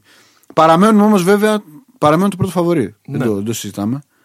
Ναι. Ε, πάντα οι, οι αμφιβολίες που διατυπώνουμε και οι δύο έχουν να κάνουν με το, με το θέμα της χημίας, όχι με το θέμα της καθαρής αξίας. Ναι, ναι. Αυτό που έφυγαμε αυτό. Των ρόλων. Αυτό που λέγαμε και στο όλο, όλο, όλο το καλοκαίρι, ότι έχουν ρόλους, ρε παιδί μου αυτοί. Επίσης, ένα από τα πιο αστεία πράγματα όλων των εποχών, ο Τζαβέλ Μαγκής στο Cleveland. Θα κόψει το μπάσκετ. Έπρεπε, έπρεπε. και πολύ ταιριαστό επίσης. Ναι, ναι. ναι. Ε, ποιον βλέπεις να είναι το, το αντίπαλο στη Δύση; Ε, κοίτα, η ομάδα που έχει τον Καόι Λέοναρντ. Ναι. Ε, αλλά πολύ κοντά θα έβαζα. Δεν, δεν μπορεί κάποιος να αμφισβητήσει ότι το Denver είναι αυτή, η αυτή τη στιγμή η δεύτερη καλύτερη ομάδα στη Δύση. Λες. Ναι. Ωραία. Εντάξει, έχασαν τον Grant, αλλά. Έχουμε, έχουμε αυτή την ερώτηση. Ωραία, ναι. το έβαλες. Έχουμε την ερώτηση από τον Ηλία. Πώς βλέπετε τον Denver φέτος και αν θα καλυφθεί η απουσία του Grant και αν θα ανέβει κι άλλο ο Μάικλ Πόρτερ. Ναι, αυτά τα δύο είναι, πώς το λένε, αυτά τα δύο ερωτήματα επικοινωνούν. Δηλαδή, αν ο, αν ο Πόρτερ μπορέσει και ανέβει. Κρατήσαν βέβαια και το Μίλσα που είναι καλό, καλή βαλβίδα ασφαλείας. Ε, Σουτάρανε τον Μπλάμλι για ένα. Έχουμε, έχουμε, το έχουμε ξεχάσει ότι ήταν από τα πρώτα. Που, ε, που... 25 για 3 χρόνια. Δηλαδή, εντάξει. Ναι, ναι, ναι, ναι, Είναι αυτό ότι γίνονται νωρίς και μετά δεν τα θυμάσαι, ας πούμε. Ε, όχι, νομίζω. Μέσω Πλάμιλ του Detroit Pistons. Οι Detroit Pistons οι οποίοι προσπαθούν να γίνουν ο Παναθηναϊκός του Αλεξάνδρ Τζόρτζεβιτς, υπογράφοντας περίπου 26 7 footer. σε, μια, σε μια εποχή που το μπάσκετ ας πούμε, γίνεται small ball, mini ball. Και, και 7 footer τέτοιους ε, ναι, ντουλάπες. Όχι κανένα. Ναι. Ε, όχι, νομίζω Denver και, Denver και Clippers είναι οι αντίπαλοι και το Denver αν, ε, ο, αν ο Porter είναι, είναι κομπλέ είναι πολύ κοντά στο να, στο να κάνει χουνέρι ξανά στους Clippers χωρίς να, κάνει, να είναι εμφανώς η καλύτερη ομάδα. Ναι. Χωρίς να γυρίσει από 3-1 σειρά. Εντάξει, το αν θα ανέβει κι άλλο Porter το έχουμε ξανασυζητήσει. Εγώ τον πιστεύω πολύ και πιστεύω δηλαδή ότι όσο πίζει και το μυαλό του, θα γίνεται και, και καλύτερος. Τι κάνει το μυαλό του. Πίζει, να πίζει το μυαλό του. Ε, ε, κοίταξε, ο Γκραντ θα είναι μεγάλη απολύτω για, το, για τον Denver. Ε, ήταν πάρα πολύ καλός Αμυντικά κατά βάση. Ναι, ε, είχε, είχε κουμπώσει πάρα πολύ καλά ε, σε αυτή την ομάδα που το κουμάντο το κάνουν ο, ο Γιώκητς με τον, ε, με τον ε, Μάρεϊ. Ε, το ρεπορτάζ λέει ότι τη ματσάραν την, προφο- την ε, προσφορά των, ε, των Pistons. Ναι, ήθελε άλλο οι- οι ρόλο. Nuggets. Και δεν καταλαβαίνω γιατί έφυγε. Τι βλαμμένο, ξέρω εγώ. Δηλαδή, τι, ότι θα πάει ας πούμε στους Pistons και θα βάζει 22 πόντους μέσω όρο και δεν θα βάζει και δεν έχει και κανένα νόημα. Με- Μου φάνηκε τελείως. Να πω ότι πας για τα λεφτά, οκ. Όχι, 60 του δώσαν, 60. Αλλά τι θες να 60 πας πήρε. στην ομάδα που θα κονταροχτυπηθεί, ξέρω εγώ, με τους New York Knicks για να Λες είναι να έκανε ο τελευταίοι. μπάρμπας του καμιά τέτοια. Ποιος είναι ο μπαρμπάς του; Χώρας. Α, ναι, μπράβο, ναι, ο χώρας. Ναι, σωστά. ναι. Ξέρω εγώ. ε, τι να έκανε και ο χώρας τι να Ξέρω έκανε. Εγώ. τώρα, Ο μπαρμπάς του. Ε, ίσα ίσα που θα πρέπει να τον Έχει συνετίσει. τύψεις με το Detroit ότι θέλει να του να τους κάνει ένα δώρο για να στηρίξει. Το ξύλο που τους έριχνε στα. Ε, ε, εντάξει, μια φορά τους το έριξε. Τέλος πάντων. ε, μ, ε, η Για τους- επόμενη ερώτηση του Γιώργου, ο οποίος μας έχει πυροβολήσει με ερωτήσεις NBA, κολλάει γιατί λέει. Μέχρι που μπορούν ε, να τους πάνε το trade του Covington και η επιστροφή του Καντέρ τους, ε, Το Portland. το Portland. Μπορεί να τους πάνε στους τελικούς Δύσης. Και τι θα είναι επιτυχία για το φετινό Portland, δεδομένου ότι ακόμα και σε τελικούς Δύσης είχαν πάει και το 2019. Ω πότε θα μπορούν να μείνουν εντός εισαγωγικών, και γράφει και ο ίδιος οξύμορο, εγκλωβισμένοι στο timeline του Lillard που δεν τους επιτρέπει να κάνουν σκληρό ε, tanking. Ναι. Ε, μ, λοιπόν, εμένα το Portland είναι η αγαπημένη μου off-season. Μου έχουν αρέσει πάρα πολύ οι κινήσεις που έχουν κάνει και με τον Covington Χειρουργικές θα λέγαμε. και με το ότι κράτησαν τον Καρμέλο. Θα στεναχωριούν πάρα πολύ, αλλά έφεγε. Εντάξει, Ε, εγώ ήθελα να πάει στη Νέα Υόρκη πάντως. Όχι μόνο. Έτσι. τώρα. Γιατί να, γιατί, γιατί να, Έτσι, το, ρε γιατί να φίλε. το θέλεις, δηλαδή για κανένα, για το χειρότερο εχθρό σου, γιατί να το θέλεις αυτό το πράγμα. Εντάξει, και μεγάλο άνθρωπο τώρα. Και ο Καντέρ που γύρισε, και ο Ντέρικ Τζόνς Derrick Jr. Jones. που πήραν από, τον, ε, από το Μαϊάμι, και το ότι κράτησαν το Χουντ, και το Χαρι Giles που τον υπέγραψαν από τον ε, Sacramento. από το Σακραμέντο. Νομίζω ότι μπορούν να. Και ότι να- δώσανε το Whiteside. Έφυγε ο Whiteside. ότι μπορούν. αποκτούν ρολίστες. Αυτή η ομάδα δεν είχε ρολίστες. Άρα μπορούμε να περιμένουμε ότι θα είναι καλύτερη στην άμυνα. Έφυγε και, ο- και ο Γεζόνια επίσης. Μπορούμε να περιμένουμε ότι θα είναι ε, σαφώς καλύτερη στην άμυνα γιατί ήταν τρομακτικό το πρόβλημά τους. Καταρχάς απέκτησε τριάρια. Δεν είχε καθόλου τριάρια. Ναι. Ε, μ, άρα εγώ τους πιστεύω περισσότερο από τον Denver για φετος Δεν ξέρω πόσο hot είναι αυτό το take, αλλά εντάξει. τους πιστεύω περισσότερο. Ε, τους Clippers βλέπω προφανώς ως αντίπαλο δέος στους Lakers. Αν σπάσει από κάποιους βλέπω τους, ε, τους Blazers. Νομίζω ότι είναι η ώρα να γίνει. Του Γιάννη Βαλαώρα. Ναι. Ε, μ, τώρα τι θα είναι επιτυχία, ξέρω εγώ ρε παιδιά. Η επιτυχία είναι η πρώτη τετράδα. Ρε παιδιά, ένας το παίρνει κάθε χρόνο. Ναι. Τι να πάνε. Αμάρε με να πάνε, να πάνε στους τελ- ναι, δηλαδή, δηλαδή δεν, Δεν μπορεί, άντεξε. δεν μπορείς να πεις ότι είναι win now για, του, για τους Portland όταν υπάρχουν όλες αυτές οι Όχι. ομάδες μπροστά τους. Όχι. Ε, και επίσης δεν συμμερίζομαι αυτή την κουβέντα περί εγκλωβισμού στο, Όχι, μωρέ, για στο το Θεό. timeline του, του Lillard. Ο Lillard φέτος θα μπει στην ένατη του σεζόν Ο Γιάννης θα μπει στην 8η του. Δεν έχει πάρει πρωτάθλημα. Οκ, έχει πάρει δύο MVP. Αλλά δεν έχει πάει του, ούτε Κάτσε στους ρε. τελικούς. Ο Λίλαρντ είναι. από Ο Lillard είναι το 12, ο Γιάννης, ο Γιάννης είναι το 13 στα draft. Το 12 ή το 11 είναι. Το 12.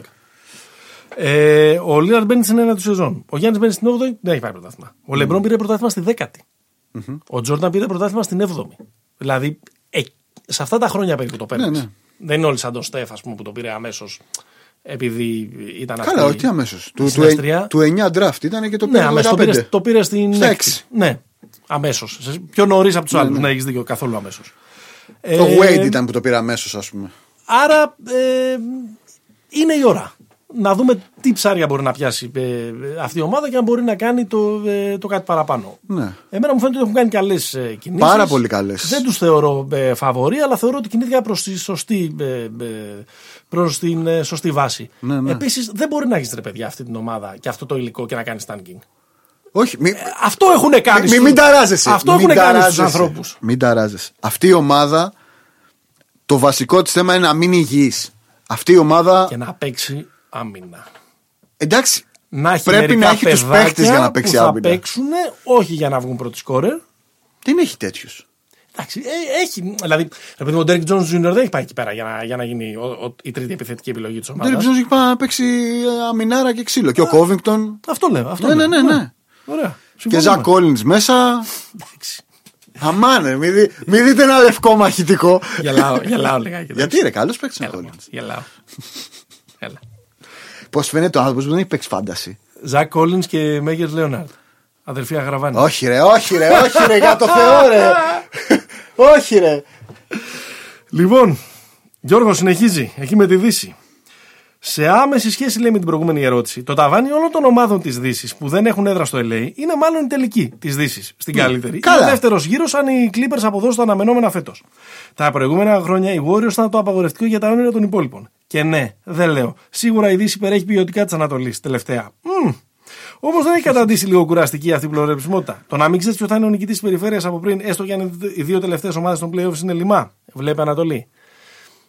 Πάντα υπάρχει ένα φαβορή, ρε Γιώργο. Τον έχεις πιάσει τώρα ένα, ένα υπαρξιακό τον Γιώργο, γιατί μάλλον είναι Portland και δεν είναι φαβορή το Portland. Πάντα υπάρχει κάποιο ε, ε, φαβορή. Και όσο Έχουμε, έχουμε κι άλλο οπαδό του, του, του Portland στο στούντιο. Και εγώ είμαι λίγο. Είμαι σαν το ε, Πορτλαντάκια. Οκ. Αλλά είναι ντόπιος ο. Ναι, ο καλά, Κέλλον. ο Έκελον εντάξει. ναι. Στεναχωρήθηκα που έφυγε ο Χεζόνια από την άλλη. Εντάξει. Είναι, Κροάτης, Portland, ναι. Ε, μ, πάντα κάποιοι θα ξεκινάνε με την, ε, με την ετικέτα του φαβορή και επίσης πάντα υπάρχει ο Ε, Ρε, κίνδυνος του Μονακό Πορτό. Να βλέπεις τον τελικό που δεν έχει κάποιες από τις ομάδες που περίμενες να είναι εκεί και στο Ναι. τέλος το βλέπεις λίγο Πάντα ξενερωμένος. υπάρχει. Άκου. Ε, απλά είναι λίγο, ρε παιδί μου, το να ανησυχούμε, το να το λέμε αυτό τώρα είναι αμαρτία. Γιατί, Γιατί περάσαμε πέντε χρόνια στο NBA που ξέραμε ποιο θα είναι το ζευγάρι των τελικών. Cleveland, Golden State. Αυτό δεν υπάρχει πια. Ναι. Άρα εντάξει, πάντα υπάρχει ρε παιδί μου οι ομάδες που θα ξεχωρίσουν, αλλά η Δύση είναι πάρα πολύ ανταγωνιστική τώρα. ναι. Αυτό είναι η επόμενη ερώτησή του. Ραντ, κανονικό. Ναι. Πόσες από τις 8 περσινέ ομάδες της Δύσης βλέπετε εκτός playoff; Αυτή τη στιγμή που μιλάμε. Ναι. Ε, η Οκλαχώμα είναι μία. Και το Houston. Το Houston δεν ξέρουμε. Γιατί; Γιατί, ξέρουμε τι θα γίνει. Μένει ο James Harden. Περνάει, Μένει. Στα, play, περνάει στα playoff του χρόνου. Ξέρω εγώ. Μπορεί. Εγώ λέω ότι ο Κλαχώμα και το Houston θα αντικατασταθούν. Το Από πιο πιθανό από είναι το αυτό. Golden State και από το Phoenix. Από τον Golden State και από το Phoenix. Από το Phoenix, Και- ναι. και Να, να συμπληρώσω την ερώτηση του, του Και από Γιώργου. τον Golden State, ναι, τι λέω. Εκτός, Παίζει ο από, Steph. εκτός λέει από την προφανή ο Κλαχώμα και το Houston, αν αποφασίσουν να το κλείσουν το μαγαζί, εγώ λέω και χωρι δεν βλέπω άλλο υποψήφιο. Δεδομέ... Ε, το εγώ λέω και χωρίς είναι Παναγιώτης. Δεδομένων λέει Χάρηκα. ότι τουλάχιστον τέσσερις ομάδες που έμειναν πέρυσι εκτός playoff, Warriors, Suns, Grizzlies, Pelicans, ακόμα και Spurs, θα έχουν ως ελάχιστο την είσοδο φέτος. Πιστεύετε ότι μπορεί κάποιος σίγουρος να μείνει εκτός; Η Utah, ας πούμε, το Portland, Dallas και Denver θα πρέπει να θεωρούνται σίγουροι; Ναι. ναι, αν δεν γίνει κάτι τρομακτικό και δυσάρεστο με τραυματισμούς και τέτοια, νομίζω αυτές οι ομάδες είναι σίγουρα μέσα. Ναι. Άρα έχουμε, πιθανότητα έχουμε τις έξι θέσεις. Και οι άλλες δύο παίζουν ε, σε αυτές τις δύο. Houston, Οκλάχωμα. Ανακεφαλαιώνοντας, εγώ βλέπω Phoenix θέση στο Oklahoma, το Golden State πιθανότατα στη θέση του Houston Το Golden State ή το Memphis θα έλεγα εγώ. και εγώ, αν κάποιος είναι ύποπτος, αυτή είναι η Utah στον τελευταίο χρόνο του Rudy Gobert. Δεν νομίζω. Ρε παιδί μου, και εγώ. Αν, αν κάποιος με το ζόρι πρέπει να τον βγάλουμε ύποπτο, πιστεύω ότι είναι πιο ύποπτη και από τον Dallas και από το Portland και από το Denver. Ναι. Αυτό ήταν πολύ hot take τώρα, Παναγιώτη. Ποιο; Ε, Αυτό με τη Utah. Αν κάποιος είναι ύποπτος. Δεν είπα ότι θα. Εγώ, ε, η, η, η πρόβλεψή μου είναι έξω Oklahoma Houston, μέσα Golden State Phoenix. Οκ. Ε, Θες να μου κάνεις την ερώτηση για τους Spurs, θέλω να την απαντήσω εγώ. Ωραία. Γιατί οι Spurs δεν κάνουν κάποια κίνηση αναζωογόνηση στην ίδια ώρα που όλο το NBA κινείται σε τρελούς ρυθμούς; Υπάρχει μια στασιμότητα διαχρονικά, αλλά πότε κατά τη γνώμη σου θα γίνει το restart; Κύριε γιατί, οι Spurs- Μενεγέ. γιατί οι Spurs δεν κάνουν κάποια κίνηση αναζωογόνησης; Ναι. Γιατί Greg Popovich. Οκ. Εντάξει. Να πω, ότι, να πω την, ε, τη, τη Δεν- γνώμη ε, μου. για δύο, δύο σκέλη. Φυσικά να την πεις. Εννοείται. Δημοκρατία έχουμε. Άλλη μόνο. Α. Γιατί ρε παιδιά, ο Πόποβιτς μετά από όλα αυτά τα χρόνια στη ζωή του, ξέρω εγώ. Εντάξει. Η Όταν, ας Μπέκη, η πούμε, Μπέκη είναι προπονητής. Όταν η, τώρα. επόμενη, όταν η επόμενη δουλειά, ξέρω εγώ, είναι να είναι πρόεδρος των ΗΠΑ Αμερικής το 2024, δεν θα κάτσει να μπει σε μια διαδικασία tanking και νομίζω ότι το καταλαβαίνουμε όλοι ότι Ναι. δεν. Δηλαδή, αν είναι να γίνει το tanking, να γίνει με κάποιον άλλον, με κάποιον από τους μαθητές του κτλ. Και γιατί αν κάτι μας έχει δείξει και από όλα αυτά τα χρόνια που μας έχει μάθει και λίγο μπάσκετ, έως πολύ, είναι, βλέπε προηγούμενα επεισόδια, ότι οι ομάδες συνήθως δεν γίνονται έτσι. Οκ. Εγώ δεν Και αυτό καταλαβαίνω. μας το έχει μάθει και ένας άλλος κύριος επίσης στα 70 του, στα 75 του, από την, ε, στην άλλη ακτή, που λέγεται Pat Riley. OK. Αυτό ήταν η απάντησή μου, σα, σ' ακούω. Αυτό ήταν ένα diss αχρείαστο στο Ναι. Sam Presti και τον Daryl Morey και όλους αυτούς. Να το πω έτσι για να, βα- να βάλουμε υπότιτλους. Ναι. Αλλά δεν συμφωνώ, ρε παιδί μου, ότι δεν κάνουν restart. Δηλαδή, Ε, φαντάζομαι ότι αυτό που εννοεί. Ο, ο, Να- να- Η ερώτηση είναι του Μπιλέι το rate. ναι, δηλαδή να το, να το ξυλώσει όλο για να. Εντάξει, Κέλντον Τζόνσον, Λόνι Βόκερ, Ντέτζον Μάρεϊ. Υπάρχει κόσμος, ρε παιδί μου. Δηλαδή, βάζει πιτσιρίκια. Έχει assets. Έχει, έχει πράγματα. Ε, Derek White. Έχει πράγματα να δουλέψει. Δεν είναι ότι. Ε, και ξέρεις γιατί δεν κάνει tanking. Γιατί τους αναπτύσσει. Ε, δεν ναι. τους αφήνει στην τύχη τους. Ε, ναι, εντάξει. και, αυτοί δεν χάνουν, δε- και αυτοί δεν χάνουν τα πάντα. Ναι, Παναγιώτη μου. Ωραία. Μαζί. Σου. Λοιπόν. Ε, ε, αυτό θέλω να απαντήσεις. Για Ποια πες. είναι η γνώμη σου για την παρακμή των Knicks και τι θα έκανες αν ήσουν GM. Ερώτηση από τον Γιώργο. Δεν έχω ιδέα. Να σου απαντήσω εγώ. Το πρόβλημα των Knicks, παιδιά, δεν είναι, G- δεν είναι του GM. ναι. Αν ήμουν GM, θα άλλαζα ιδιοκτήτη. Αν, αν γίνεται αυτό. Ε, ε, εταιρικά δεν γίνεται, αλλά ναι. αν υπήρχε μια απέτηση, θα ήταν να φύγει ο ιδιοκτήτης. ναι. Ο Ντόλαν πόσα χρόνια είναι εκεί, θυμάσαι; Είναι 20, Ναι. νομίζω. Είναι Πόσα χρόνια. χρόνια είναι η παρακμή, δηλαδή. Είναι, είναι. Νομίζω μία, μία καλή χρονιά έχει κάνει ο Ντόλαν. Ε, το 12-13 με, με Καρμέλο που είχαν πάει νομίζω μέχρι δεύτερο γύρο. Ναι, κάτι τέτοιο. Ε, εντάξει. Ε, στα πολύ ψηλά πατώματα έχουν να πάνε από. Από το 2000. Από το, κάτσε. 99 ήταν στους τελικούς με τους Spurs ναι. στην κολοβή σεζόν. Ε, δεν θυμάμαι, δεν, δεν είμαι πρόχειρος Εκεί τώρα είναι. πόσο βαθιά έχουν πάει στα playoff των Zeros, ας πούμε, αλλά όχι κάτι εντυπωσιακό. Τελικούς δεν έχουν πάει. Όχι, όχι, σε καμία περίπτωση. Εκτός τώρα άμα κάνουμε κάτι- Με τελικούς ε, περιφέρειες έχουν Κάνουμε, εκτός να κάνουμε κάτι πολύ μεγάλο λάθος που μας διαφέρει. Τώρα, τι, τι, τι να κάνουμε λάθος, παιδιά. Κάνει Θεό τον Τζέρεμι Λίν τώρα. Κάθομαστε και κάνουμε και σοβαρή Ναι, κουβέντα. ναι, ναι. Τώρα, α, τι θα κάναμε εμείς αν ήμασταν. ε, GM. Εγώ, κοίταξε, εγώ γενικά θα ήθελα πάρα πολλά να δω μια Νέα Υόρκη δυνατή. Εντάξει, ρε παιδί μου. Είναι η πρωτεύουσα του μπάσκετ. Δεν γίνεται να μην. το δω, λέγω ότι είναι από εκεί. Ναι, Αυτό, τέτοιο. ναι, ναι, είμαστε- Έχουμε ένα εξοχικό στο. στο... στο γειτονιέ του Ναι. Queens, ρε παιδί μου, θα ήταν ωραίο, θα ήταν ωραίο να, να είχε πραγματικά μια Εκεί μεγάλη μεγαλώσει, ομάδα. πίναμε νερό από τους κρουνούς. Δίνει ένα άλλο πρεστίζ στο, στο πρωτάθλημα. Ε, ξέρω εγώ, πιστεύω ότι θα έστεινα την ομάδα γύρω από τον RJ Barrett, γύρω από τον ε, Τόπιν που τον τράφταραν φέτος. Μ' αρέσει ο Μίτσελ Ρόμπινσον, εμένα πολύ. Πάρα πολύ. Ε, θα έδιωχνα διάφορα άλλα μέτρια σαπάκια που έχουν εκεί πέρα και θα κοίταζα κάτι πολύ μεγάλο στην, ε, στη free agency.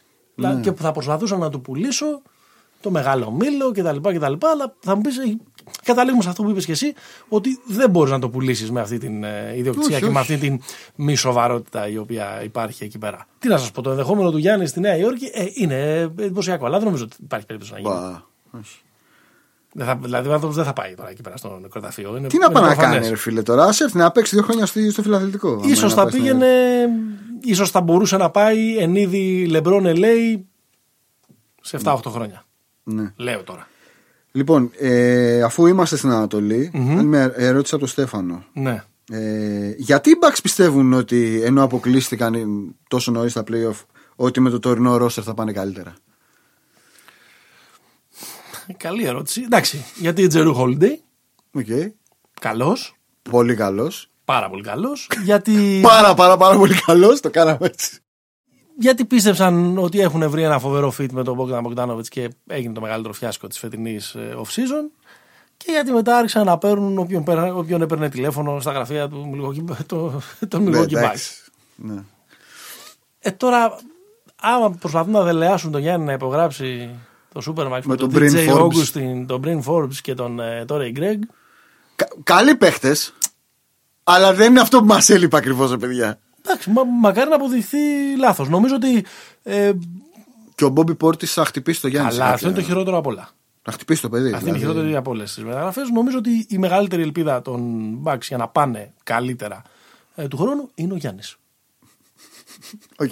Δηλαδή να είναι ακόμα καλύτερος, δηλαδή να, είναι, να παίξει ακόμα καλύτερα ο MVP. Ναι, να, να βάλει άλλα πράγματα στο παιχνίδι. Ενώ ρε παιδί να είναι καλύτερο στα playoff. Ναι, ναι, ναι. να έχει καλύτερη. Και, και σίγουρα. Εντάξει, ο Jrue είναι αναβάθμιση. Είναι, το- καλά, τον Bledsoe είχαν, δεν είχαν κανένα. Απλά όχι τόσο. Δηλαδή, αν θυμάστε και στο προηγούμενο ε, ε, ε, επεισόδιο που θεωρούσαμε δεδομένο, ότι έχει πάει και ο Bogdanovic. Δεν ήμασταν σίγουροι ότι έχουν γίνει τόσο πολύ ε, ακριβώς. ε, καλύτεροι. Όχι, άρα δεν νομίζω ότι έχουν κανένα λόγο οι Bucks να πιστεύουν ότι είναι. Ήταν ο, Μπογκ, ο Bogdan το τέλειο fit για τους Bucks, ρωτάει ο, ο Τζον. Έχει μια σειρά από απανωτά Ναι. ερωτήματα. Εντάξει, με τους, Και θέλει ε, μονολεκτικές απαντήσεις. Από τους διαθέσιμους ήταν, ναι. Θα ανταλλάζατε Μίτλετον για δύο-τρεις λίγο κατώτερους παίχτες; Ε, Ποιους κατώτερους παίχτες; Μια τριάδα κατώτερων παιχτών. Εγώ όχι. Κι εγώ προς το όχι πάω. Απλά ναι. πιστεύω ότι. ε, ε, Εξακολουθώ να πιστεύω ότι ε, αυτό που πρέπει να. Αυτό που χρειάζονται οι Bucks είναι ένα δεύτερο star. Για να πάμε στην αναλογία Kobe-Shaq. OK. Και να είναι Shaq. Ή να πάει ο Γιάννης στον Τάλλας για να τελειώνουμε. Συνεχίζει ο Τζον, μην μας είμαστε εκεί πέρα. Ο Shawn ο Kemp λέει θα κάρφωνε πάνω από τον Λεμπρόν. Ναι. Ο Shawn Kemp καρφώνει πάνω Ναι, από οτιδήποτε, φίλε. παιδιά. και πάνω από τη Σαγκράδα Φαμίλια θα, θα κάρφωνε ο Ναι, Shawn ναι. Kemp. Ο Shaq θα έπεφτε τη σήμερον ημέρα κάτω από το 20-20. Όχι. Θα έκανε 20-20. Ναι, ρε. Ναι, ρε. Ο Shaq ειδικά του Orlando. Αυτή η πεταλούδα. Στο Pace and Space ο Shaq δεν θα του γίνει η γλώσσα. Όχι, γιατί δεν το Δεν λέω δεν θα ήταν καλός. Θα, εί- ρε παιδί μου, θα είχε 20-20. Τώρα, αν το 20-20 σημαίνει ότι θα ήταν ο Shaquille ή θα ήταν κάτι πιο κοντά στον Drummond. για να το πω έτσι. Ε, πώς υπάρχει μεγάλη απόσταση Υπάρχει. ανάμεσα σε Η αυτά τα ερώτηση δύο, είναι αν ναι. θα έχει 20-20. Φυσικά θα έχει 20-20. Μέσο όρο. Ναι, ρε. Ναι, ρε. Φου, τι λες, ρε. Αν και πιστεύω ότι ο- ο- θα ήταν ο Shaquille, δεν θα ήταν ο Drummond. Έχει Θεέ μου, κάνει- τι είπα, Θεέ μου, Ε, ναι, τι είπες είπα. τώρα Τι και εσύ, είπα. Ναι, ναι, ναι, ναι. Εννοώ empty stats, για να μην παρεξηγηθώ. Έχει, Whiteside. έχει κάνει η Ατλάντα μια ομάδα για να προσμένουμε να τη δούμε; Ναι. Ε, νομίζω ότι η χιψτερική Ναι, ομάδα ναι, του ναι. 2021 είναι. Χιψτερική η ομάδα, Ατλάντα. χιψτερικές εμφανίσεις, τραπ. Είναι καταπληκτικό. Είναι καταπληκτικό. Είναι όλο ωραίο. Με Gallinari, με Bogdanovic, με Kris Dunn, με ποιον ξεχνάω; Με τον. α, εννοείται με τον Trae Young Rondo. και τον John Collins, με τον, ε, με τον Playoff Rondo. Νομίζω ότι θα είναι και στα Playoff. Με τον Σολομώντα. Σολομώντας. Το μάνα πήρε το Σολομώντα το Χιλ. Ναι, το φίλε. Σολομώντα τον Λόφο. Έγραψε ένα πολύ ωραίο ο Γιάννης ο Χάτσιο στον Basket Guru που λέει ενώ είναι κακός παίχτης. Ναι. Είναι, αντι- είναι κακός παίχτης ο Solomon Hill. Ναι. Μάλλον είναι πολύ καλός βετεράνος και ναι. συμπαίχτης. Άρα. Καλή, καλή παρουσία στα αποδυτήρια. Ναι, ναι. Καλή παρουσία, ναι. Μου αρέσει αυτό πάντα. Ε, θα παίρνατε, λέει, Melo στους Bucks; Ε, Όχι. δεν είναι αυτό που τους λείπει, μάλλον. Τώρα ξέρεις με το Melo. σ- Sorry, πα- παρένθεση εδώ πέρα. Ε, βγήκε ένα βέβηλο meme που λέει σε 20 χρόνια τα παιδιά όταν θα ακούνε Melo τι θα θυμούνται; Ναι. Και είχε τον LaMelo Ball δίπλα στον Carmelo Anthony, ρε φίλε. Μπορεί, δεν ξέρω. Στέγνωσε το στόμα μου Παναγιώτη. δεν ξέρω. Λίγο νερό, λίγο νερό που λέει ο Κωνσταντάρας. θα δούμε κυρίαρχου Νίξ σε αυτή τη ζωή. Κυρίαρχου Νίξ σε αυτή τη ζωή. Ναι, ναι, θα δούμε. Θα δούμε, λες. Θα δούμε, ρε. Όσο είμαστε. Θα δούμε, ναι, ναι. Εντάξει. Ναι, μικρά παιδιά είμαστε ακόμα, Παναγιώτη. Ο Μποντιρόγκα θα ήταν ο τέλειος 7ο παίχτης για τους Πέρι του 2003-2004. Έβδομος. Παραπάνω θα ήταν ο Μπουντιρόγκα, δεν θα ήταν έβδομος. Βέβαια το 3-4 έχει λίγο γεράσει ο Μπουντιρόγκα. Ε; Ε, το 3-4. Είναι ναι. μετά το παγκόσμιο του 2. Είναι μετά το ευρωπαϊκό. Το 3 παίρνει το ευρωπαϊκό με την Μπαρσελόνα. Barcelona, Και είναι ναι. και MVP του Final Four.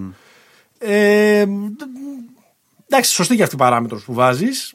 Ο Μποντιρόγκα Δεν θα έπαιζε στο δεν NBA. θα ήταν ο τέλειος 7ο παίχτης γιατί δεν θα μπορούσε ποτέ να είναι 7ο παίχτης. Και, και το αφήνουμε εδώ. Φίλε μου Γιάννη Ασμή. Και η τελευταία ερώτηση, για να συνδεθούμε λίγο και με την επικαιρότητα, η, η τελευταία ερώτηση του Γιάννη. Είναι ο Βασίλης Κικίλιας ο χειρότερος παίχτης που είδαμε ποτέ; τι, τι, τι είναι αυτό τώρα; Ε, είναι, είναι top 3 εγώ από αυτούς που έχω δει. και έπαιζε στην ομάδα μου κιόλας. Όχι, δεν είναι. δεν είναι. Έχω, κάνει μια, ερω- έχω αποφασίσει να κάνω μια ερώτηση στον εαυτό μου εδώ πέρα. Για Έχω βάλει, πάμε. έχω βάλει ένα ε, rankem από αυτά που μας αρέσει να Ωραία, κάνουμε. κάτσε, να στο κάνω εγώ. Ναι. Λοιπόν, Παναγιώτη μου. Ναι, Σάκης Τζαλαλής. ναι, Χρήστος Τσέκος. ναι. Μπάμπης Παπαδάκης. Ε. Βασίλης Λυπηρίδη. Βασίλης Κικίλιας. Ράνκεμ. Από το χειρότερο στον καλύτερο; Ναι. Νομίζω ότι ο χειρότερος είναι ο Μπάμπης Παπαδάκης γιατί κανείς δεν τον έχει δει ποτέ να παίζει. Okay. Πες μας λίγο ποιος είναι ο Μπάμπης Ο Μπάμπη Παπαδάκης Παπαδάκης. ήταν ένας παίχτη που ήταν στο ρόστρο του Ολυμπιακού τα καλά χρόνια. Τα χρόνια του Final Four του ιωαννιδη στα 90s. Και έχει μείνει στο, στην ιστορία του ελληνικού μπάσκετ γιατί; Στο Τελ Αβίβ Κερδίζει ο Ολυμπιακός τον Παναθηναϊκό στον ημιτελικό. Τσακώνεται ο Τάρπλεϊ με τον, ε, με τον Μπάμπη Παπαδάκη στην ε, προπόνηση, νομίζω, της μεσαίας μέρας, της Τετάρτης, μεγάλης Τετάρτης κιόλας. Ε, ο- γίνεται ένας χαμός εκεί πέρα ο Ιωαννίδης Μπινελίκια. Ναι. Ο Τάρπλεϊ παρεξηγείται και τον ψάχνουν την παραμονή του, του τελικού. Και γενικώς δεν ήταν και πολύ καλός την επόμενη μέρα με την Πανταλώνα, όπως θυμόμαστε όλοι. Άρα κάπως έτσι έχει περάσει η ιστορία για το infamous Υπήρχε όμως. για το infamous επεισόδιο με τον, ε, με τον Roy Tarpley στο Final Four τη- τε- του Tel Aviv. Δεν ήταν ο φανταστικός φίλος του Ροϊ Τάρπλε. Όχι. Υπήρχε Αυτός αυτό, ήταν το Willy. παλικάρι. Willy τον λέγανε. Ο φανταστικός φίλος του Roy Tarpley που τον είχε φέρει μαζί του Ναι. όταν τον υπέγραψε ο Θεόφιλος Μητρούδης στον Άρη. Ήταν, αν δεν κάνω λάθος, τον έλεγαν Willy, δεν είμαι σίγουρος. Ήταν ένας μικροσκοπικός Αφροαμερικανό που είχε φέρει μαζί του. Βάλτε με το μυαλό σας τι μπορεί να ήταν. OK, OK. Νούμερο 4 θα βάλω το Χρήστο τον Τζέκο. Και ο Τσέκο ο αλητάρας. Εντάξει, ναι, τα- όλα τα, τα συνθήματα τα θυμόμαστε. Πιστεύω ότι και ο φίλος μας ο Κωνσταντίνος ο Καραχάλιος θα χαρεί με αυτό που, Ε. θα χαρεί με αυτό που μόλις είπα. Αλλά ρε παιδιά, ο, ο Χρήστο Τσέκο ήταν ένας άνθρωπος ο οποίος έπαιζε μπάσκετ για, για δύο παιχνίδια όλη τη χρονιά. Ένα ματς που με την εθνική θα μάρκαρε τον Μουρεσάν και ένα, μάρκα, και ένα ματς με τον ΠΑΟΚ που θα μάρκαρε τον Στέφανο Ρουσκόνι. Και μάλιστα στο ματς που ήταν να μάρκαρε τον Στέφανο Ρουσκόνι τραυματίστηκε. Στο Στο Final Final Four Four. της Αθήνας. Και η Μπενετών πήγε στο τελικό. Νούμερο 3 σε αυτούς θα βάλω τον Σάκη τον Τζαλαλή το, το καμάρι Μαλούρα. της Μάρκου Μουσούρου, ε, του, ε, του, του γηπέδου του, του Μέτς. Του άνθρωπου που προσπαθούσε εκείνα τα χρόνια να, να μαρκάρει καλύτερα από κάθε άλλο το Ζάκο Πάσφαλη. Στο νούμερο 2 θα, βάλω- θα βάλω τον Κικίλια. Εντάξει, δεν είναι τόσο κακός ο Κικίλιας όσο, το, όσο το λέμε. Έκανε και μια καριέρα. Ήταν 3D ο Κικίλιας. Ε, D- D- D&D. DD, D&D. Dungeons and Dragons. Ήταν, δεν ήταν στην ομάδα που πήρε το πρωτάθλημα. που Ναι, σάκωτα. ναι, ναι. Ε, και νομίζω ο καλύτερος από όλους αυτούς ήταν ο Βασίλης Ολυμπηρίδης. Ε, ο οποίος ήταν, ήταν, νομίζω για, τα, για εκείνα τα, τα χρόνια, late 80s, αρχές της δεκαετίας 90, ήταν εξωπραγματικά αθλητικός για τα ελληνικά δεδομένα. Ναι. Λίγο μπάσκετ, ρολίστας. Ε, στην ομάδα του Άρη, του Γιάννη Ιωαννίδη και, και τα λοιπά και τα λοιπά. Νομίζω ήταν ο καλύτερος από όλους αυτούς. Ε, σου έχω μερικά διλήμματα που έχει βάλει ο Σπύρος. Μάρκι Πάου Γκασόλ; Πάω. Πάω κι εγώ. Τόνι Πάρκερ ή Στίβνα. Στιβνά. Στίβνα κι εγώ. Ε, νομίζω πιο πλήρης. Και δύο φορές Ναι, MVP, ναι, ναι. και δύο φορές MVP έτσι. Ντίρκ Νοβίτσκι ή Τιμ Ντάνκαν. Team Duncan. παιδιά. Από όταν το έχω δει το σκέφτομαι. Και σκέφτομαι ότι θα πω και εγώ Τιμ Ντάνκαν και θα το μάθει ο Ντίρκ και δεν θα μου ξαναμιλήσει. δηλαδή τόσο. Με έχει πιάσει δηλαδή ότι Ναι, Με γνωριζόμαστε. πόνο ψυχής. Ναι. Εντάξει. Τιμ Ντάνκαν, Big Fundamental. Είμαστε λίγο biased λόγω Ευρώπης και τέτοια, αλλά δεν. εντάξει. Μιλάμε για τον καλύτερο power forward στην ιστορία. Ε, και ο Ντίρκ εκεί κοντά είναι. Ε, εντάξει. Ναι, αλλά. Δεν νομίζω ότι υπάρχει πολύ μεγάλη διαφορά. Μπορεί άμα μου το κάνεις σε τρεις Τέσσερα μήνες δαχτυλίδια. να μου πεις. εντάξει, μωρέ, καλύτερος οργανισμός ένας από τον άλλον. Εντάξει. Εντάξει. Και εγώ με Team. Team Duncan θα, θα πάρω. Α, πού πάμε; Είναι- Αν είναι ο Στεφκάρη είναι. Στο top 2, μου αρέσει κιόλας αυτό. Όλων των εποχών. Όλων των Από- εποχών. από Το τον λέει ο Νίκο, Νίκος, έτσι. γιατί σου λέω. Γιατί, γιατί σου, τώρα πώς το σκέφτηκε ο Νίκος. Σου λέει ο Μάτζικ ήταν καλύτερος. Ναι. Άρα ας το βάλουμε στο. Είναι μεγάλος φαν του Στέφαν Νίκο, σίγουρα. Εντάξει. Κι εγώ, δηλαδή. ε, εγώ, να σου πω, γιατί είμαι, γιατί είμαι βέβαιο. Σκέφτηκα κατευθείαν ποιος είναι ο άλλος. Ναι. Είναι, είναι αυτό το. Ναι. ε, διαφορά γενεών. Ε, ναι, είναι. Μαζί με το Magic. Ναι, ναι. Όχι μαζί με το Magic, ο Magic και μετά ο Στεφ. Οκ. Εντάξει. Και νομίζω μετά, μετά μπε- τον Αϊζέα. Τα Ιζέα. Εντάξει, οκ. Δεν ξέρω, ναι, δεν, δεν, δεν ξέρω. Μπορεί, μπορεί. Δυσκολεύομαι ε, εκεί. Ναι. Απλά μιλάμε για. Εντάξει. Ε, ο Magic και ο Στεφ είτε γουστάρεις είτε δεν γουστάρεις. Άλλαξαν το άθλημα, ρε παιδί. Σωστό. Δηλαδή, Αυτό αυτή πήγα είναι να πω. η Ότι τέτοια. έφερε ότι, ότι, ο, Μάτζι, ότι ο Στέφ είναι και συνδεδεμένος με μία. Ε, Με ένα κύμα, με ένα ρεύμα που εντάξει, ήρθε. και ο Αζέα είναι συνδεδεμένος με την, με την εποχή της σκληρής. Με την πρώτη. Ναι, Αλλά- αλλά, δεν ήταν αλλά ο ναι. πρώτος I- guard. Δηλαδή υπήρχε Tiny Archibald, ρε παιδί μου, το είχαμε ξαναδεί αυτό. I feel you. Εντάξει. εντάξει. Ε, Άμα πάρει κανένα δύο πρωταθλήματα. Άμα βρει τον τρόπο και πάρει κανένα δύο πρωταθλήματα. Πολύ ε, Ποιος; hot take. Ο θα Στεφ. μπορεί να μπει σε αυτή την κουβέντα ο Λίλαρτ. ε, Πρέπει να τα πάρει. Είναι προφανές. Δεν είναι, δεν είναι μικρή η προπόθεση που βάζω. Όχι, δεν είναι το ίδιο. Ναι. Ο άλλος πήρε ένα παιχνίδι εδώ και το πήγε εκεί, κατάλαβες. Ήταν. Πιστεύω πάρα πολύ το Λίλαρντ. ε. Ναι, ναι, καλά κάνεις. καλά κάνεις. Τιμή και δόξα. Αλλά εδώ μιλάμε για τον καλύτερο σουτέρ όλων των εποχών. Ερώτηση Δεν από μιλάμε τον απλά για ένα point guard. Ερώτηση από τον Μάικ. Υπάρχουν διαθέσιμοι, μην ψάχνετε το πώς, ο Γιάννης και ο Ντόνσιτς. ποιον διαλέγετε για rebuild και γιατί; Εντάξει, rebuild. Από, πού ξε- από ποιον θα ξεκινάγαμε την ομάδα μας; Άρα, παιδί μου, είσαι η Νέα Υόρκη. Να στο, Άντε κάνω, εγώ, πάλι. να στο κάνω πιο συγκεκριμένο. Ναι. Αυτό περίπου εννοεί ο, Ναι, ναι. ο φίλος ο Μάικ. Ή, και με έναν τρόπο μπορείς να πάρεις και, και τους δύο. Για να ξαναγίνεις η μέκα του μπάσκετ κτλ. κτλ. Ποιο παίρνεις, Τον Ντόντσιτς. τον Λούκα. Ε, ναι. Εντάξει. Τον Ντόντσιτς. Ε, Δεν έχει να κάνει καλός κακό. Μην μα πάτε στρατοδικείο, παιδιά. για Όχι, αυτό, παιδιά, εντάξει. Ο, ο Γιάννης θέλει κι άλλον μαζί. Ναι. Ο άλλος είναι. Εντάξει, τον αγαπάμε, τον λατρεύουμε τον άνθρωπό μας, αλλά ο άλλος είναι ένας 100 χρόνια βγαίνει τέτοιος. Ναι, Sorry. Εντάξει. και του Γιάννη δύο πολύ περισσότεροι, αλλά ναι, είμαστε μαζί. Είμαστε μαζί. Είναι ο, Ντι- ο Ντέρικ Ρόουζ το μεγαλύτερο what if στην ιστορία; Στην ιστορία το μεγαλύτερο what if είναι ο Λεν Μπάιας. Ναι. Μάλλον. Το έχει κι άλλος φίλος. Ε, Ναι, άλλη- σωστό. σε άλλη ερώτηση, what if. Ε, λέει ποια είναι τα μεγαλύτερα στο NBA. Είναι ο Όντεν. Η- η τριπλέτα. τριπλέτα του Greg Oden, του ε, Bradford Roy, του Brandon. Λαμάρκους Brandon. Brandon, Bradford είπα. Brandon, Roy και του Λαμάρκους Όλντριτζ στο Portland. Είναι η Oklahoma City Thunder στο prime τους και με τους τρεις. Με Kevin Durant, Russell Westbrook και James Harden. Είναι ο Len Bias από το καταραμένο draft του 1986. Εσύ λες αυτό. Ε, νομίζω αυτό είναι. Δηλαδή Ναι. στην ομάδα των Celtics Να έβαζες να έβαζες τον ε, καλύτερο rookie, ας πούμε. Κάτι που θα μπορούσε να τους ανανεώσει επειδή Ναι, ναι. ήδη είχαν αρχίσει να μεγαλώνουν, προβλήματα με τη μέση κτλ. Ακριβώς. κτλ. Ναι. Το σύγχρονο ναι, είναι, ο- είναι ο Rose. Και επίσης ένα άλλο ωραίο what if θα το βάλω μόνος μου είναι αν δεν τρελνόντουσαν οι Indiana Pacers και δεν άρχισαν τα μπουκέτα μέσα, μέσα, στο, μέσα Ναι. στο Detroit, αυτή η ομάδα θα είχε πάρει το πρωτάθλημα εκείνη τη χρονιά.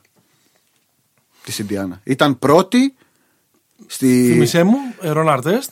Ρον Αρτέ, Τζερμέιν Ονίλ, Στίβεν Τζάξον, Τζαμάλ Τίνσλεϊ, προπονητής Καρλάιλ. Πω, από μαύρες εποχές για το NBA. Μαύρες εποχές. Βέβαια, ήταν ήτανε τη χρονιά, την, επόμενη, την προηγούμενη χρονιά είχαν κερδίσει οι Pistons με, το, με την τάπα του Tyson Prince. 69-66. Ε, μ, ναι, ε, πιστεύω ότι δεν το είχα σκεφτεί για να είμαι ειλικρινής τόσο πολύ. Το βάλε ο φίλος, ο Γιώργος, άλλος Γιώργος, είναι με αυτά με τα. Η δεύτερη ερώτηση για τα What If. Ο Γιώργος Π. Ε, εντάξει, αν μπορούσε να μείνει και η Oklahoma City Thunder, η Oklahoma City. Ναι. Αυτοί οι τρει μαζί θα μπορούσαν να έχουν φτιάξει την Dynasty. Θα μπορούσαν, αλλά ναι. Με έναν δύο συμπαθητικούς απλά ψηλούς. Συμπαθητικούς. Καλά, είχαν και τον Ιμπάκα. Σωστό. σωστό, βέβαια, πολύ σωστό. Μεγαλύτερα what if σε Έλληνες. Έλληνες. που δεν έκαναν το βήμα ε, παραπάνω. Εντάξει. Έχω δύο. Ε, νομίζω του Βασίλη αυτή η ερώτηση. Ναι, του Βασίλη είναι. Ε, πες, πες και θα πω εγώ μετά. Κοίτα, ο δικός μου είναι ο Φώτση. Ναι. Δηλαδή, δεν νομίζω ότι ε, βγήκε ποτέ άλλος αθλητής με τέτοια χαρακτηριστικά Έλληνας. Ε, και νομίζω ότι. Όχι ότι δεν έκανε καλή καριέρα. Με μια χαρά καριέρα έκανε. Καλή. Λέω και NBA. Για NBA. Συμφωνώ. Και εγώ την απάντησή μου τη χωρίζω σε δυο Το ένα σκέλος είναι αυτοί που τα κατάφεραν, αλλά δεν τα κατάφεραν στο NBA. Και πιστεύω ότι ο Σπανούλης και ο Φώτσης Ναι. είναι δύο παίκτες που θα μπορούσαν. Εγώ καλά. δε- δεν δεν μπορώ να πιστέψω γιατί δεν θα μπορούσε ο Σπανούλης να έχει μια καριέρα σαν του Πάρκερ. Ναι, εννοείται.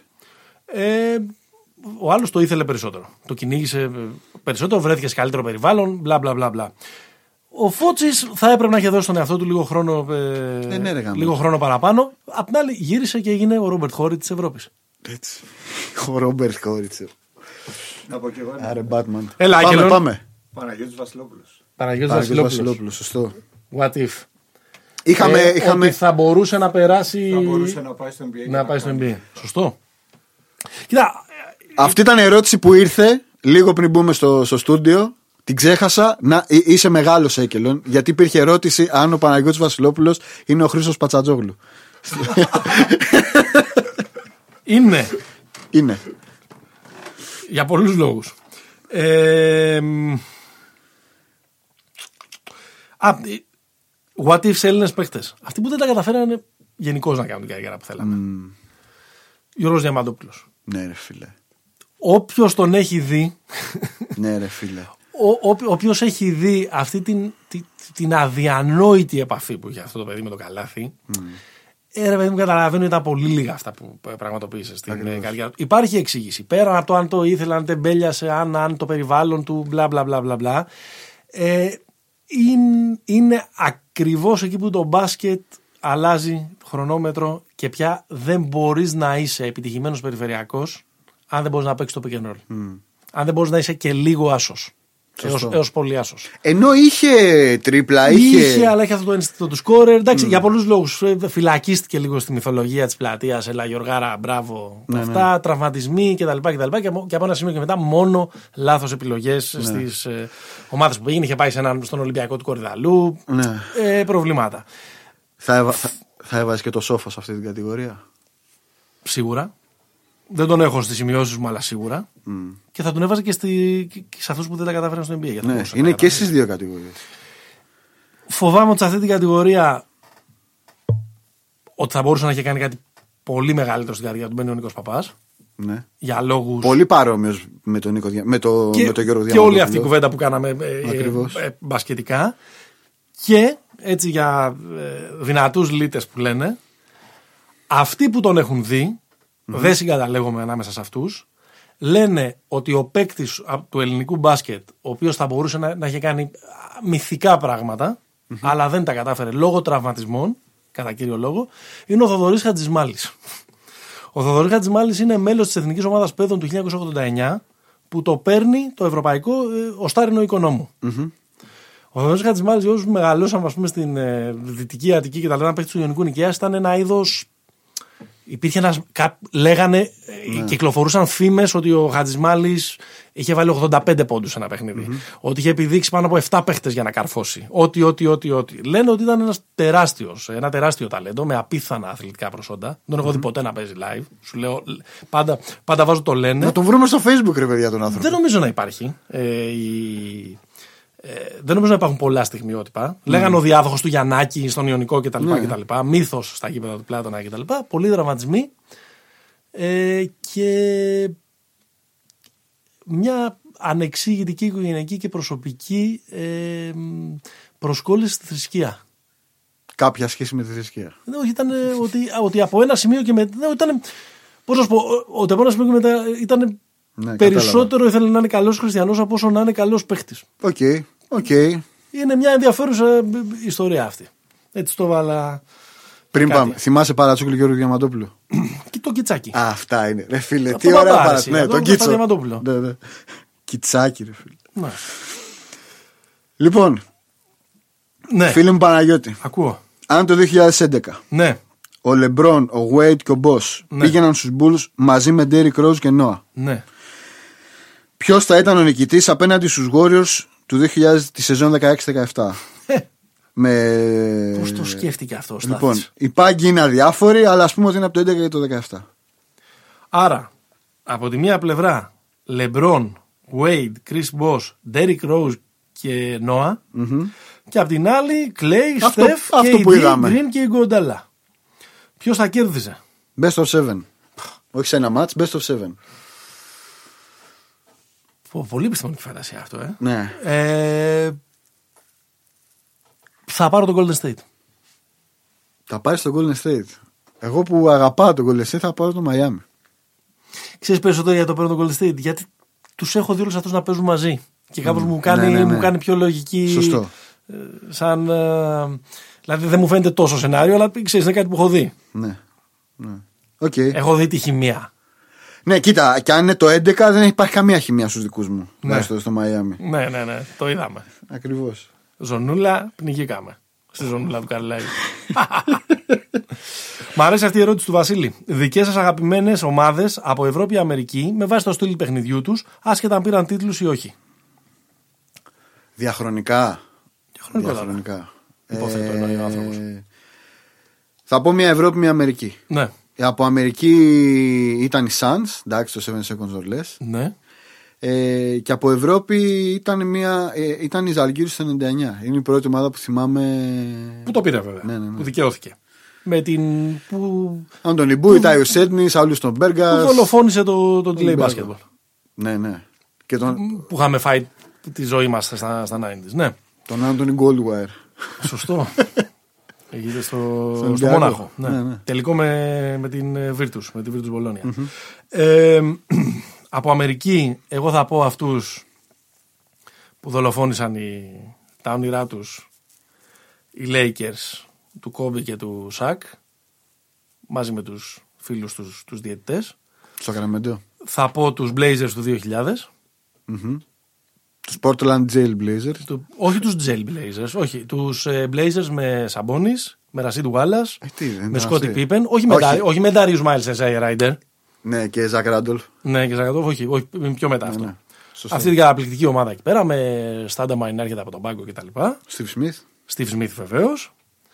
Ε, τους Kings του 2002. Θα επανέλθω σε αυτό.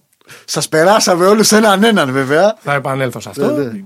Γελούσε ο κόσμος ε, με αυτά που συνέβαιναν ε, σε εκείνη τη σειρά. Εντάξει, των με τους play-off. Blazers δεν ήταν τόσο σφαγή, ρε φίλε. Και με τους έχω, Kings ήταν. και έχω ξαναπεί, ε, νομίζω σε προηγούμενο επεισόδιο, πόσο θεωρώ αδικημένη την ομάδα τη- των, των Indiana Pacers από το 93-94 μέχρι το 2000 με τις διαφορετικές εκδοχές της που δεν πήρε ένα πρωτάθλημα. Ναι. Λίγο Jordan, λίγο το Kobe Sack, λίγο ε, ο παράγκα. Sack με το Orlando, ρε παιδί μου κτλ. Είχαν ωραίες ομάδες εκεί πέρα, ε, γύρω από το Reggie Miller ας πούμε, που θα τους άξιζε κάτι. Είναι λίγο αεκάρα Ινδιάνα. Ναι, πολύ, Ε, πολύ και ο ωραία. Ρέτζι είναι λίγο Ντέμις Νικολαίδης. Πολύ, πολύ. Ε, ναι, ναι, ναι, ναι, ναι, ναι, ναι. Nailed it που λένε. ναι. Κυτρινό μαύρα κιόλας. Ναι, ναι, ναι, ναι, ακριβώς, ακριβώς.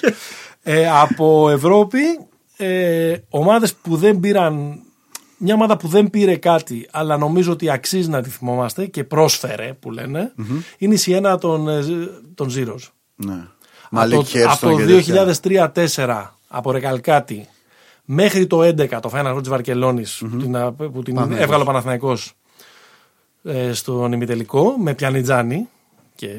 Ακούω ονόματα, ρε φίλε τώρα. Ε, αυτή η ομάδα με τον, Παραμαλαγκούτη, με τον, με τον Πιανιτζάνη. Μεκαουκένας, με τον Ελ Bobby Μακιντάια, Brown, με τον, Bob Brown. με τον Μπούτζι Θόρντον πιο πριν, ε, Μαλίκ με, Χέρστον. με Λαβρίνοβιτς, με το Stone Rock. Το Stone Look. Ήταν μια ομάδα ωραίο μπάσκετ, ε, σκληρή, Ναι, ε, μοντέρνα. Της άξιζε κάτι παραπάνω. Πήγε και σε Final Four. Την έβγαλαν και οι δικοί μας δύο φορές στου 8. Έχει κάνει μια ασύλληπτη κηδεία στον Ολυμπιακό. Τι έχει κάνει και ο Ολυμπιακός όμως. Μια Ναι, ναι, ναι. κηδεία το 12 και ουσιαστικά την τελειώνει εκεί πέρα. Ναι, ναι. Γιατί μετά δεν. Ε, Απλά εντάξει, εκείνο που είχε κάνει σε ένα που είχε χάνει με 47 πόντους και. Τους πήραν ε, την επόμενη χρονιά. Ναι, ναι. Ε, και εντάξει, μωρέ, και ο Άρης. Ναι, εντάξει. Και ο Άρης.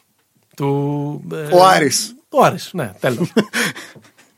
Σ- ε, soft spots ε, στην ε, δική μου καρδιά για το όλο ε, ε, project, παρότι πήρε τίτλους, στην Ελλάδα όμως, έχει ο Παναθηναϊκός του 12-13. Θεωρώ αυτό το πράγμα που πέτυχαν τότε ο Πεδουλάκης με το Διαμαντίδη και τον Τζατσαρί ενώ έχει αποσυρθεί αλλά τον πείθει ο Πεδουλάκης να γυρίσεις πίσω και με μια φοβερή σεζόν στην οποία στο Παναθηναϊκό έπαιξαν παίχτες όπως ο RJ Γκουίν, ο Μάρκους Μπάνξ ή ο Τζέισον Καπόνο Και ο Μπράμος δεν ήταν. που τον είχε πάρει ο Δημήτρης Γιανακόπουλος και δεν το είχε πει στον Πεδουλάκη. ε, θεωρώ ότι ήταν μια ε, ωραία ιστορία. Ομάδα ωραία ιστορίας. Δηλαδή Pick and Pop Productions το κάνουμε αυτό το ντοκιμαντέρ. Οκ. Μ' αρέσει η ερώτηση από Στέλιο από το καταπληκτικό κινηματογραφικό podcast The Film Pit. Το συστήνουμε ανεπιφύλακτα. Να κάνετε ένα ranking στην αμπαλοσύνη των Bulls. Ποιος πιστεύετε εσείς ότι ήταν ο πιο άμπαλος ψηλός των Bulls που είχε, ποτέ, που είχε ποτέ δίπλα του ο Τζόρνταν. Έχει βάλει ορισμένα ονόματα. Τον Bill Wennington, τον Luke Longley και τον ε, Will Perdue. Ναι. Ε, Εντάξει, ο Λόγκλι δεν ήταν άμπαλος πρώτα απ' όλα. συμφωνούμε.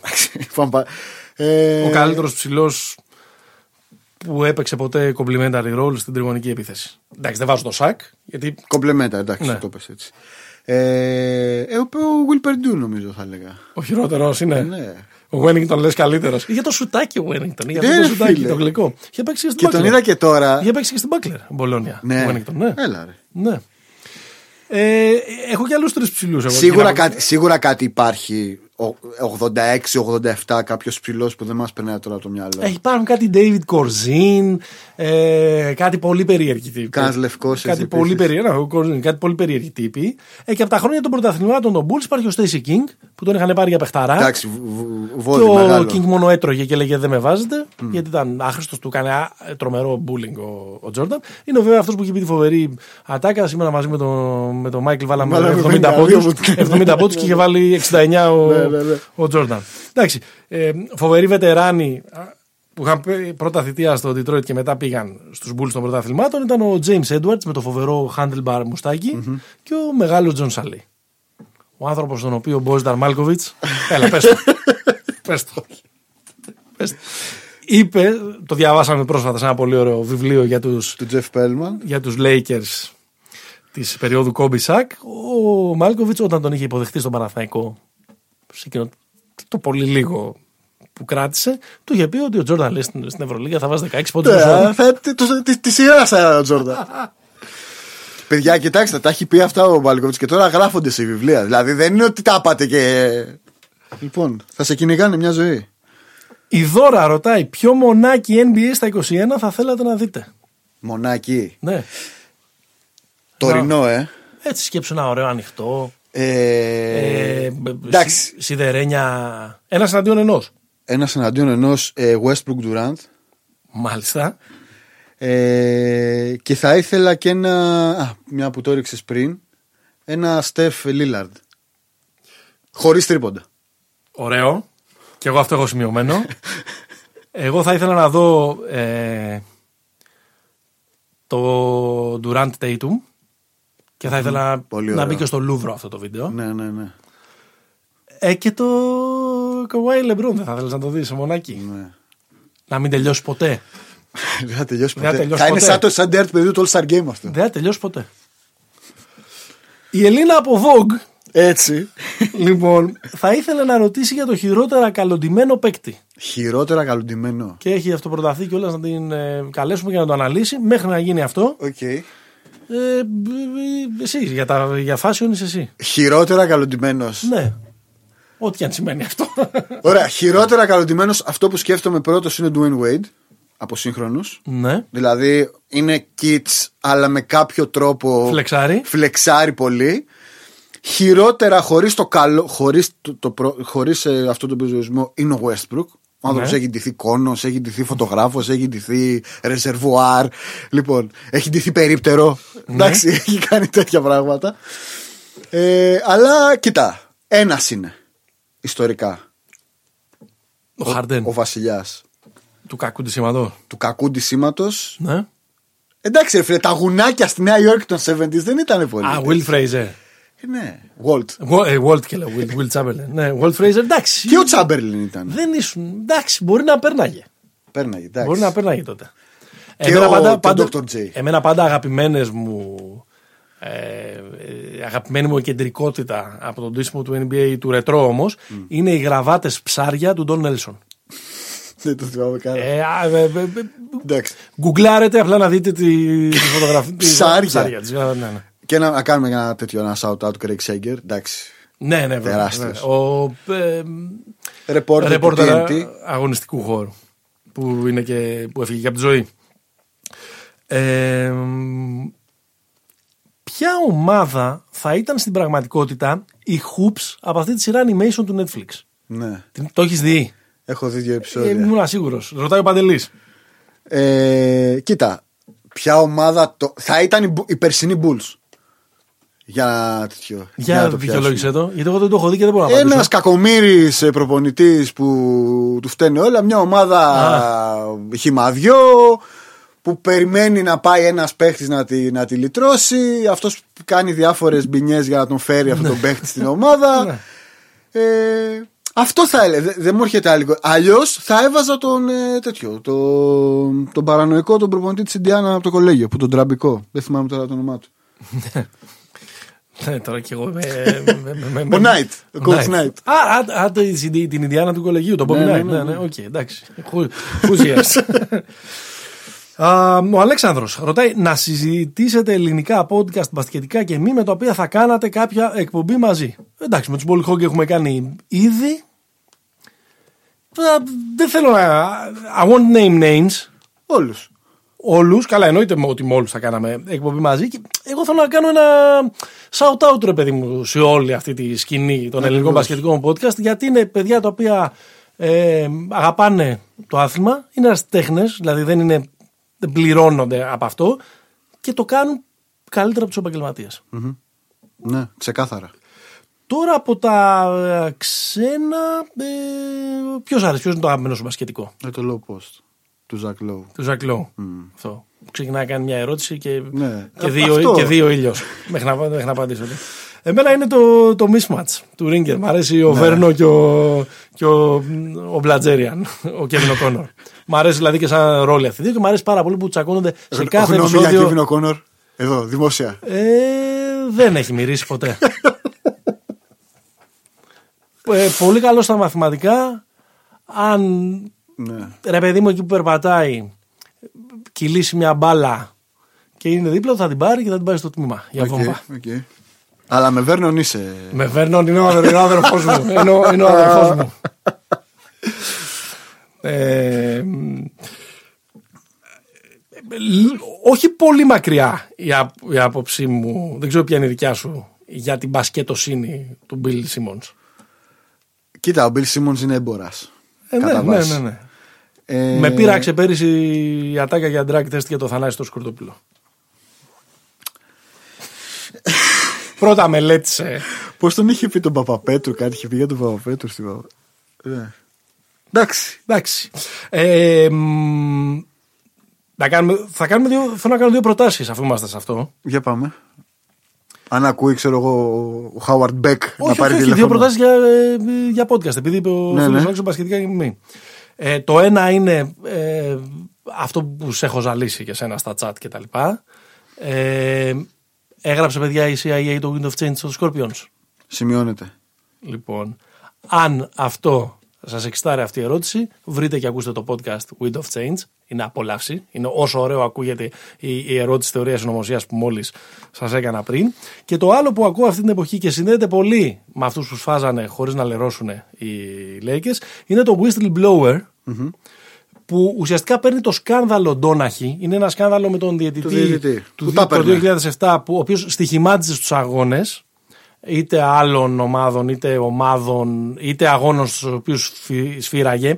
Είναι λίγο, δεν θέλω να πω περισσότερα γιατί είναι λίγο το suspense της ε, ιστορίας, το οποίο κατάφερε ο David Stern με μια από τις μεγαλύτερες διπλωματικές κινήσεις της ζωής του να το να, μην το το, βγάλει αφήσει, και να το θάψει. να μην το αφήσει να πάρει περισσότερη έκταση.